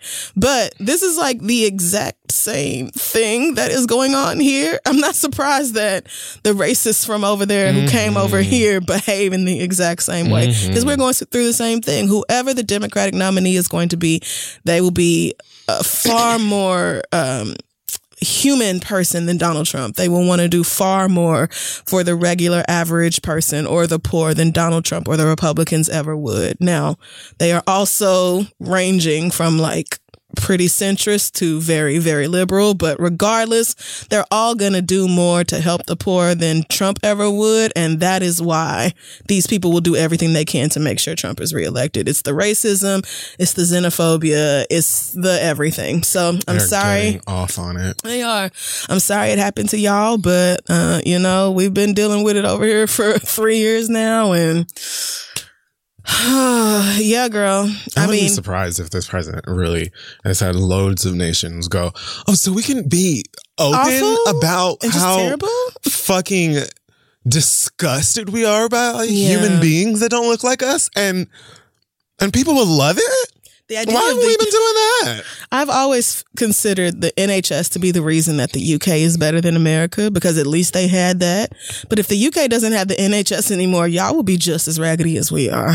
Sorry. With less of a gun problem, but just as raggedy. This is just awful. So sorry, girls, that it is what it is. But yeah, your American friends can relate. Pickaninnies with watermelon smiles. And still got elected. Doesn't it sound so familiar? Doesn't it? Insanity. Jesus God. Is there anything white men cannot get away with? Okay, so I have 3 things. One of them is me reading a white man's prize. Second one's very short, slightly me reading myself. Last one, maybe me reading you, depending on how you answer the question I have. Now, oh, I'm so excited. So first up, Orlando Jones, the actor. Oh my God, I was going to bring this up. He hopped on, I believe it was Twitter, social media a few days ago to let us know that he had been fired from the show American Gods on Starz. If you haven't watched it, American Gods is a series based on the Neil Gaiman book, basically about gods from all kinds of cultures that walk among us like regular people, and they're like new gods and old gods who are beefing, and there's a war and mythological creatures, and Ricky Whittle is very fine. That's all you need to know. So Orlando Jones played the character Mr. Nancy, which is based on Anansi, the spider trickster god. Oh. Folk tale character. Didn't know about actually, that, being Jamaican, I heard tales of Anansi like all of the time as a child. So I was actually intrigued when I first watched it because he makes his first appearance in maybe the second episode of the series where Nancy's like a trickster, and he knows every story ever told. Stories are his thing. Just okay. Google. Gotcha. But on like his premiere on the show, he appears on this slave ship that I believe is traveling to America. Mm. And this is after like one of the slaves basically, you know, prays out loud to him, begging for help or something. And Orlando Jones' character gets on this slave ship in a badass suit, because I think the character's also a tailor and he's always in a crazy suit. Okay. That's besides the point. But he's standing among all of these slaves and he tells them about the Black experience, how awful it will be, you know? He brings up police brutality and shit. It's actually a crazy monologue. I love it. And one of the slaves, I believe, talks about how angry he is, and he basically says, use that anger. You know what I'm saying? Yeah. And burn this fucking slave ship down to the seafloor. And I believe he frees the slave ship. They kill all the white people on the ship and all that stuff. So just to give you like a little context of the character, very wise, very pro-Black, very aware. Yeah. And just one of the better, more interesting characters on the show altogether. So I was behind on the second season. I think that season 3 is supposed to start soon, or if it hasn't already, I don't think it's begun yet. But yeah, Orlando Jones basically jumped on and said, hey, so the show has this new showrunner, white dude from Yale, and he has fired me for X, Y, and Z. Now, before I get into that, I listened to the Blurred Girl podcast, which is a podcast by Kara Mahorn of Sci-Fi and a couple other things. Interestingly enough, she was on the panel that I did in Atlanta for Watchmen. Great girl, listens to the podcast. She did an interview with Orlando, I think on the latest episode, where he talked about all of this. So one thing I didn't know is that Orlando Jones was asked to basically come in and rewrite a lot of the content for the characters of color, specifically the Black ones. And there are actually a lot of Black characters on the show. Mm-hmm. So apparently they had some white people writing for these characters, including I feel like the folks, I don't know if it were the showrunners, but some of the white folk in the very first season of the show who were fired after that first season are actually the ones who wrote that same sickening scene on the ship. Okay. But after they left, I guess they had some other white dude come in who I don't remember his name, but he didn't give them shit that they could use. Okay. So they call upon the Black smart guy to come in and write smart Black things for the characters. Yep. At the very last goddamn minute, he did so. Wasn't given credit, you know, because I didn't know about this shit until I listened to the Blur Girl podcast. You know what I mean? And it seems like nobody really knew that until he mentioned it. So he was now, I don't think he was credited for it, but he was doing all of this painstaking work behind the scenes so that these characters would be, you know, fully dimensional and have sense. In the second season, there's a scene where Mr. Nancy is speaking to Bilquis. What the fuck is the other guy's name? I think it's Anubis is the other one, but that's not what he's called in it. But anyway, he's speaking to these other black gods, mm-hmm. including Bilquis is the other one who, honestly, she would slay as Storm for Disney's X-Men, but that's besides the point as well. Mm-hmm. He's speaking to them again, sort of about like black rage and human trafficking, or like these, all of these women who have been, black women who have been snatched up off the street. And it's another really powerful monologue that went viral mm-hmm. after he was removed from the show in September. So he says that this man who is the subject of my read, Charles L. I want to say his name correctly. Charles Eggley. What a name. And Eggley he is. This is a 68-year-old white man who is the new showrunner for American Gods. Yes. And according to Orlando Jones, he told this man that the message that Mr. Nancy was giving was not right or wasn't good for Black America. It's not what Black America needed. And that he writes from, this is what Orlando Jones said. Okay. That this white man said that he writes from a black male perspective.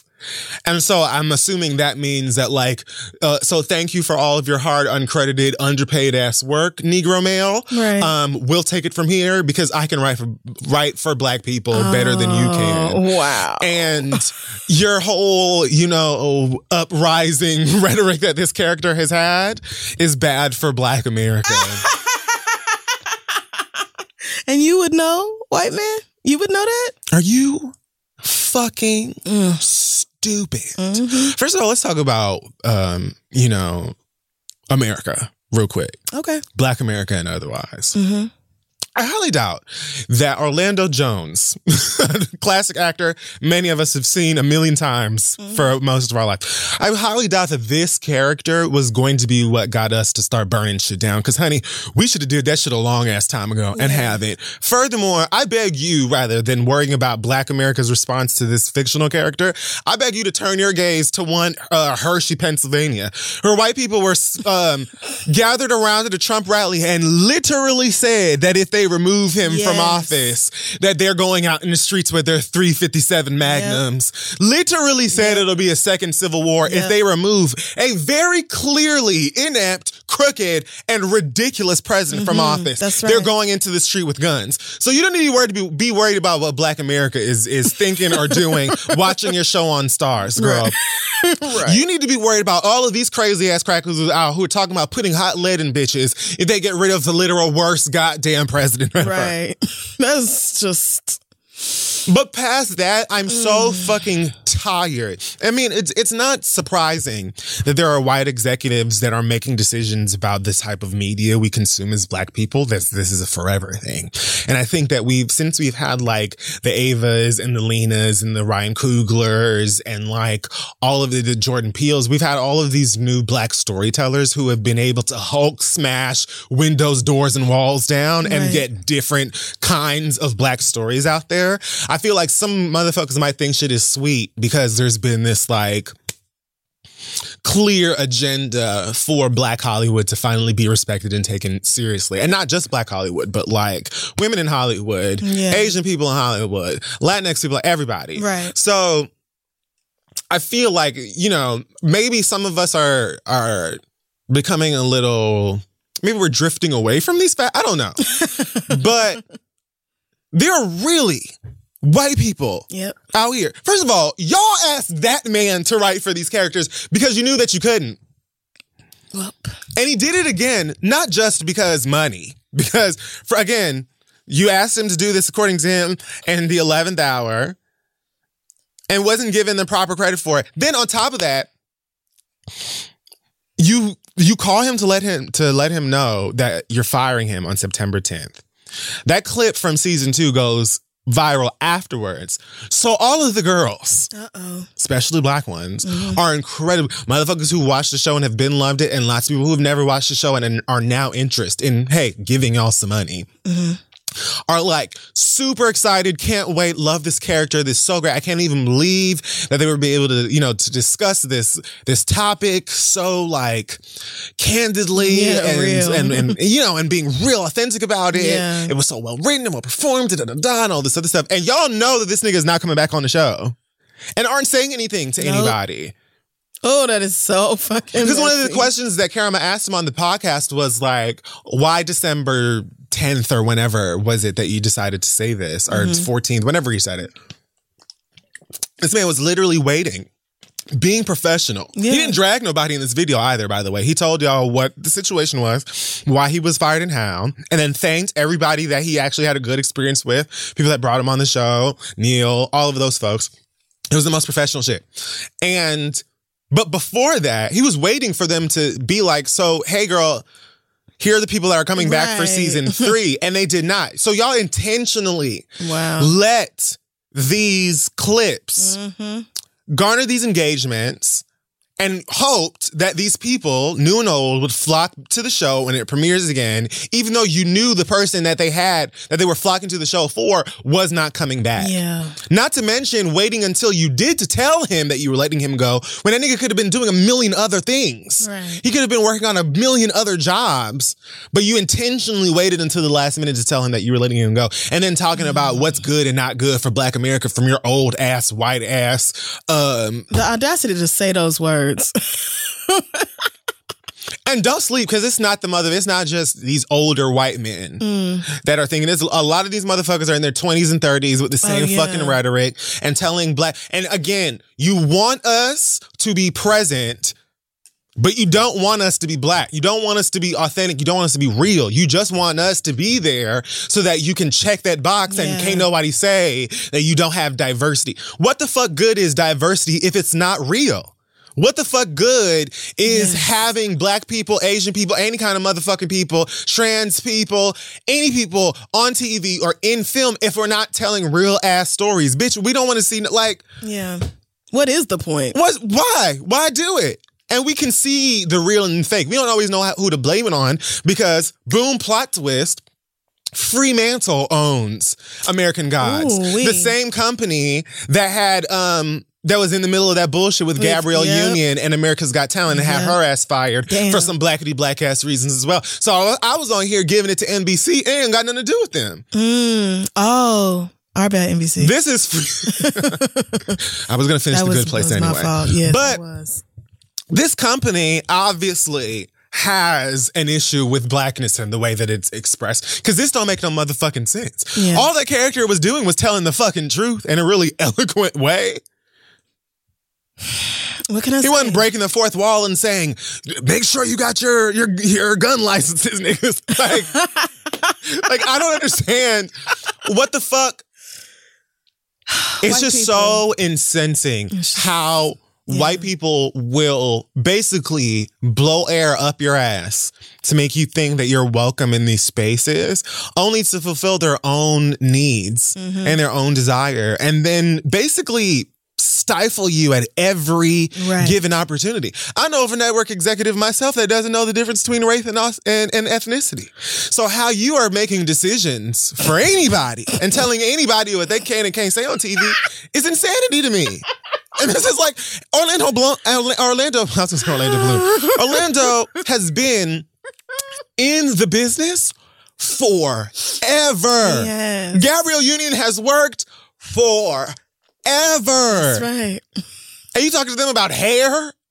You talking to them about hair and lines in scripts that you begged them to write because none of you white folk could do it? So Charles Egley or whatever the fuck it is, you and your Yale degree can eat a buffet of dicks. Yeah. Like, you just let me know how I need to treat American Gods. And as I said, you know, second season wasn't as good. And, you know, there are reasons for that. We've basically gotten an insight into what the writer's room was given from Orlando. Right. But also there was the fact that it was reported that the showrunners had left and they brought in these new people. And so obviously like, okay, that might have a lot to do with why things are different. I don't think it's a terrible show. I'd still like it, but to me, there were definitely clear differences. But this bullshit is fucking stupid. Like, this is so fucking dumb. It is. We want to see ourselves reflected in our media, yes, but we want it to be done in real ways. Like, don't nobody want... I don't want to see no fucking watered down white version of blackness. It's time out for the tokens. You can't possibly write from a black male perspective, Charles. You're a white male. Right. You just cannot do it. You just can't. The best you can do is copy Orlando's voice. I don't care how many times you watch Do the Right Thing and White Man King John. Bitch, I don't give a fuck if you saw Men's Society twice and you went to, you know, an amazing panel with John Singleton in it. You can't write from a black male perspective because you don't have a black male perspective because you're not a black male. That's not how it works. You can write black male characters. Yep, you can do that. But you can never... So the fact that you could even confidently say that, and one, confidently say that, two, confidently say that to a black person. Insane. And three, decide what goes on television. Like, you are this dumb, and you also make decisions on what we get to see on TV, black, white, green, purple, whatever fucking color. I'm so disgusted, and it's like a lot of y'all are like probably super shook that Orlando didn't give a fuck and really was essentially, like he said on the podcast, like I needed to say something because at some point, like, motherfuckers are in my DMs like, I'm loving what you're doing. This means so much to me. You know what I'm saying? Just really moved by this performance. Yeah. After a while, when this shit comes out, because you're going to wait until the series comes out at that point to be like, oh, so he ain't on the show no more. Yep. Some motherfuckers are going to look at me like, why didn't you say you weren't coming back on the show? Right. All this time. All these months. Wow. But I know that y'all are shook that the Gabbies and the Orlandos and whoever about to be next are like, look, this is what the situation is, just so the fuck you know. Yeah. Because you'd like to be in the shadows with your little racist bullshit, because that's what this is. It's racist. You like to be in the shadow with your little racist bullshit and act like you know, are all about diversity and representation and you want all stories to be told. And that's not the fucking case at all. You know, and a lot of the reason why more black people, especially black talent, doesn't come forward and put y'all on blast is because they know that it will affect their checks, their work in the long run. Right. Yep. That's correct. Otherwise, way more names would be named. Y'all should really be, them boots should be just click-clacking to side to side. Because this is fucking absurd. So I guess I know what not to watch. Thanks for that. White people just have to ruin the stuff that we have, man. Damn. The nerve of you to confidently say to a Negro. You. Okay. All right, white man. What black America needs and doesn't need. And that you write from a black male perspective. Are you literally out of your damn mind? The answer is yes. So that's that. Okay. So the read for me is really short, very sweet. Give yourself a fucking break. Calm the fuck down. You're overworked. You're underslept. You have the right to admit these things. There is a part of me that feels like in the quest for purpose or figuring it out, and also the fact that mortality, I said this on Twitter last night, that like mortality is ever present in my life right now, just I think because of the age that I'm at. And it's very enlightening. It's also very scary. And that led to a lot of woo-woo-woos from the internet, which is why I don't be saying nothing in the first place, because like, I don't need, you know, I appreciate where it's coming from, but I'm fine. You know, I was just making a statement. Yeah. But I have this like desire to show the people closest to me, especially my family, that they're, how do I word it? You know, like they did a decent job. You know, I don't even know if I'm making sense, but like, and this is such a singular and individual thing, because I am fully aware that they're, you know, they see me and that they're proud, but there's just, I don't know. It's a thing with me where I just feel this hunger to prove to myself and to my family and who knows who the fuck else that I got this. And at the same time, I don't think that I give myself a break. I think that, you know, my parents worked incredibly hard to fulfill their purpose and provide for their family, mm-hmm. including myself. That was a different time. It was a different generation, different circumstances. And that's not to minimize anything that they did or any of the parents before us did.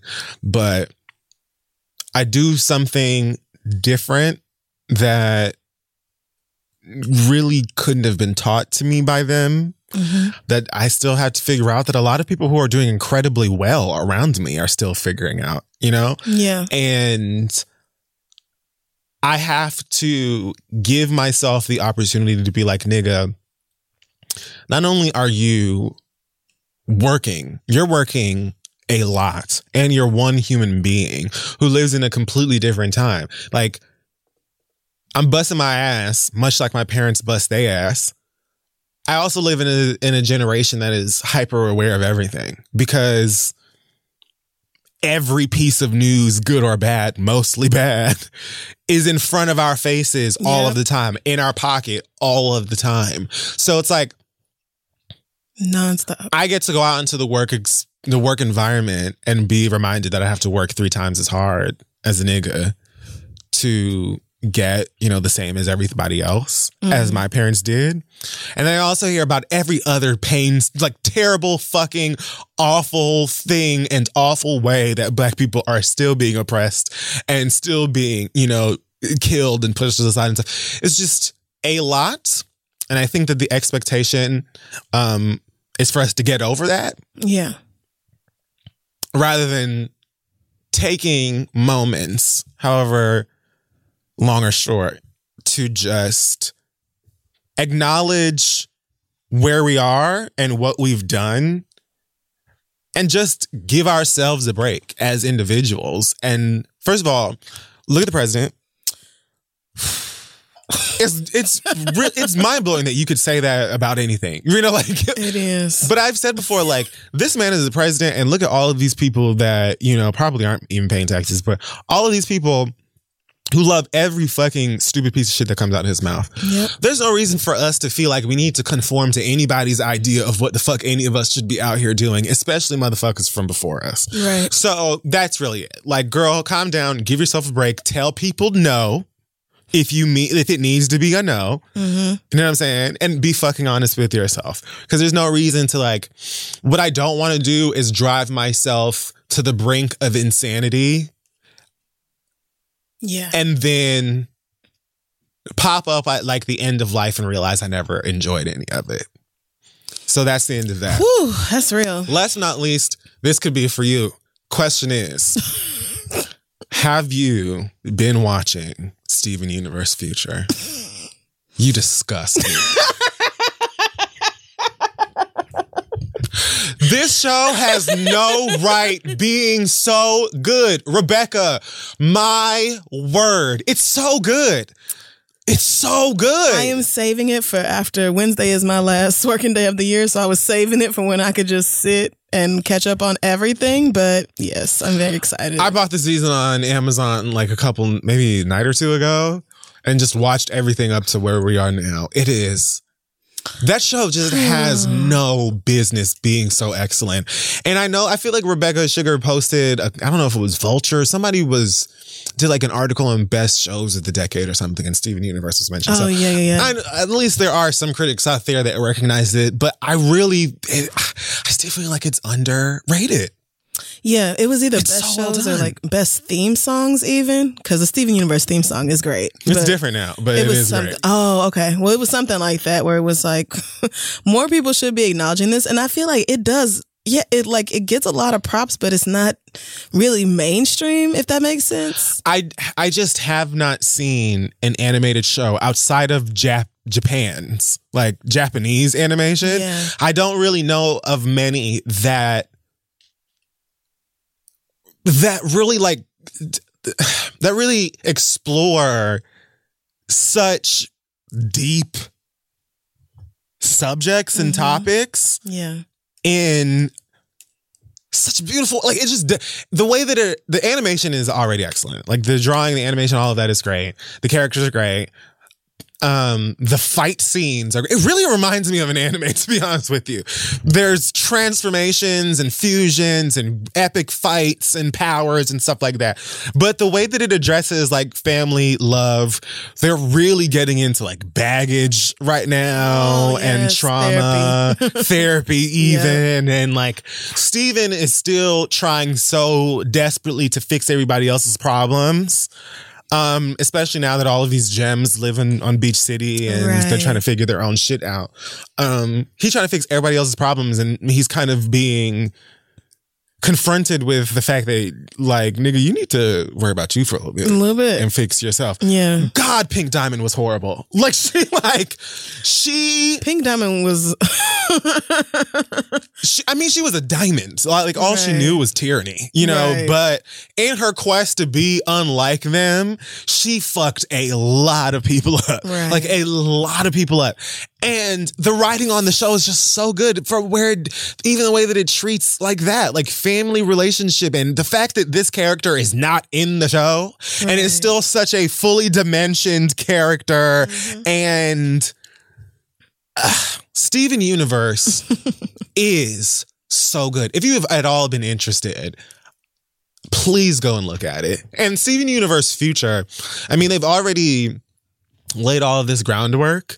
So it doesn't take as long to really jump into some like arcs, I guess. I don't know. But it still has this knack for starting episodes off about any random thing that seems very like unassuming and basic. And then by the end of the 11, 12 minutes, there's like a big new plot change or something that happens. They did that all the time. Like, all the time. It would be just about this nigga trying to find an ice cream sandwich, and then all of a sudden he finds out he has a new superpower, or somebody is died, or somebody comes to the planet and is like, I'm finna kill all y'all, so here. You know, like, it just, it still does that thing where it'll start off about, like, any basic thing, and then you learn something brand new, or you meet a new character, or whatever, and now the potential for fusions is crazy. Steven Universe is a fantastic animated show. It is. And it is, I feel like a lot of people may not give it a chance because it's more of a family show.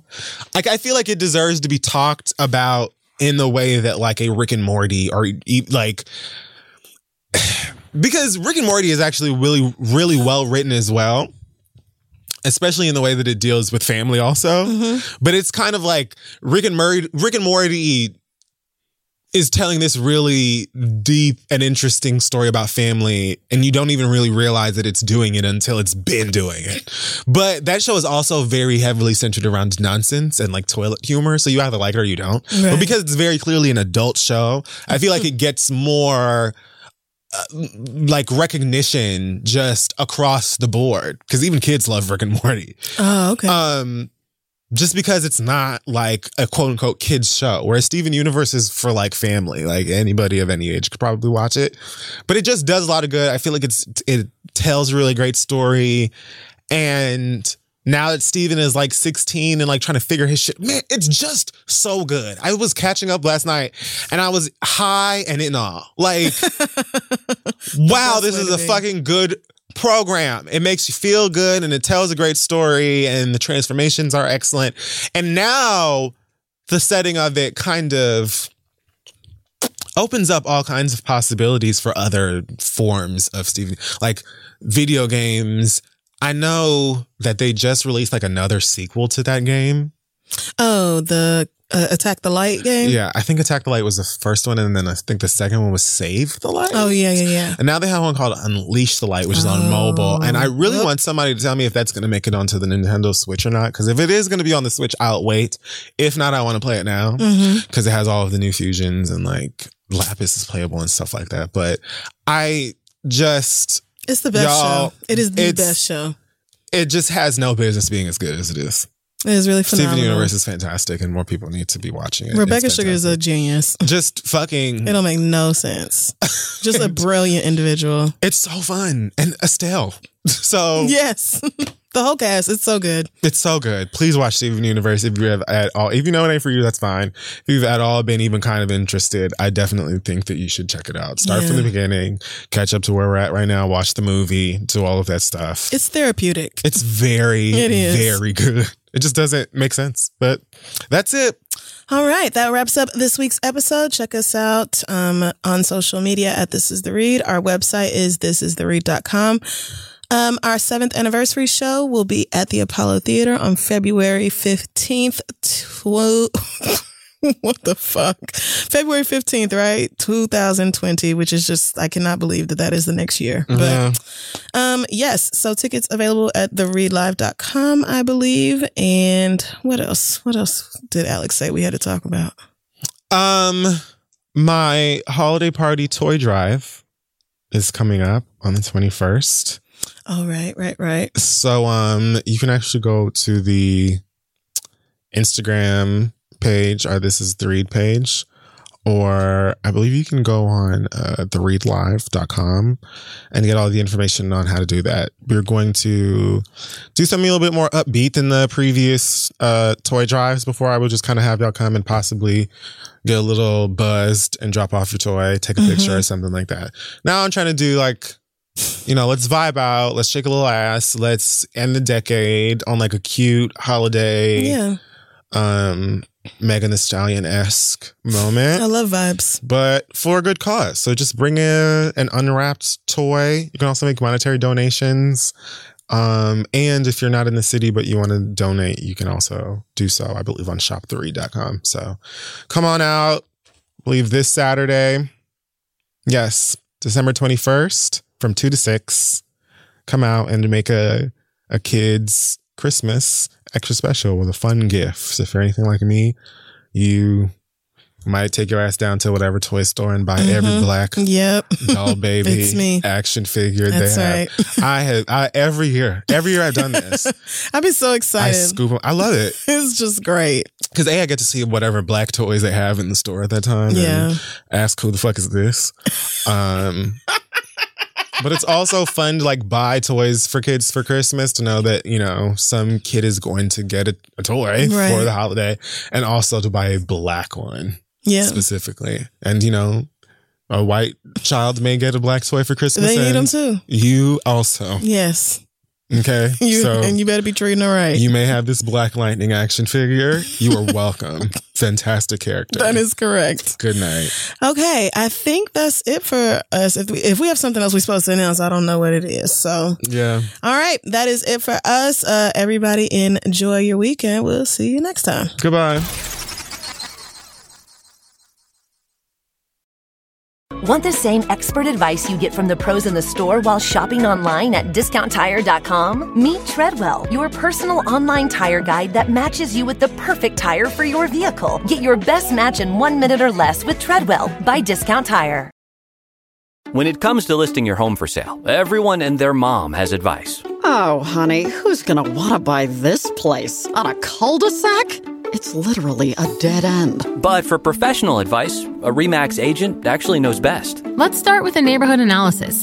I've been seeing lots of buyers looking to move here. RE/MAX is the most trusted name in real estate. Visit RE/MAX.com or download the RE/MAX app to find the right agent. The right agent can lead the way. Based on 2022 BrandSpark American Trust Study. Each office independently owned and operated.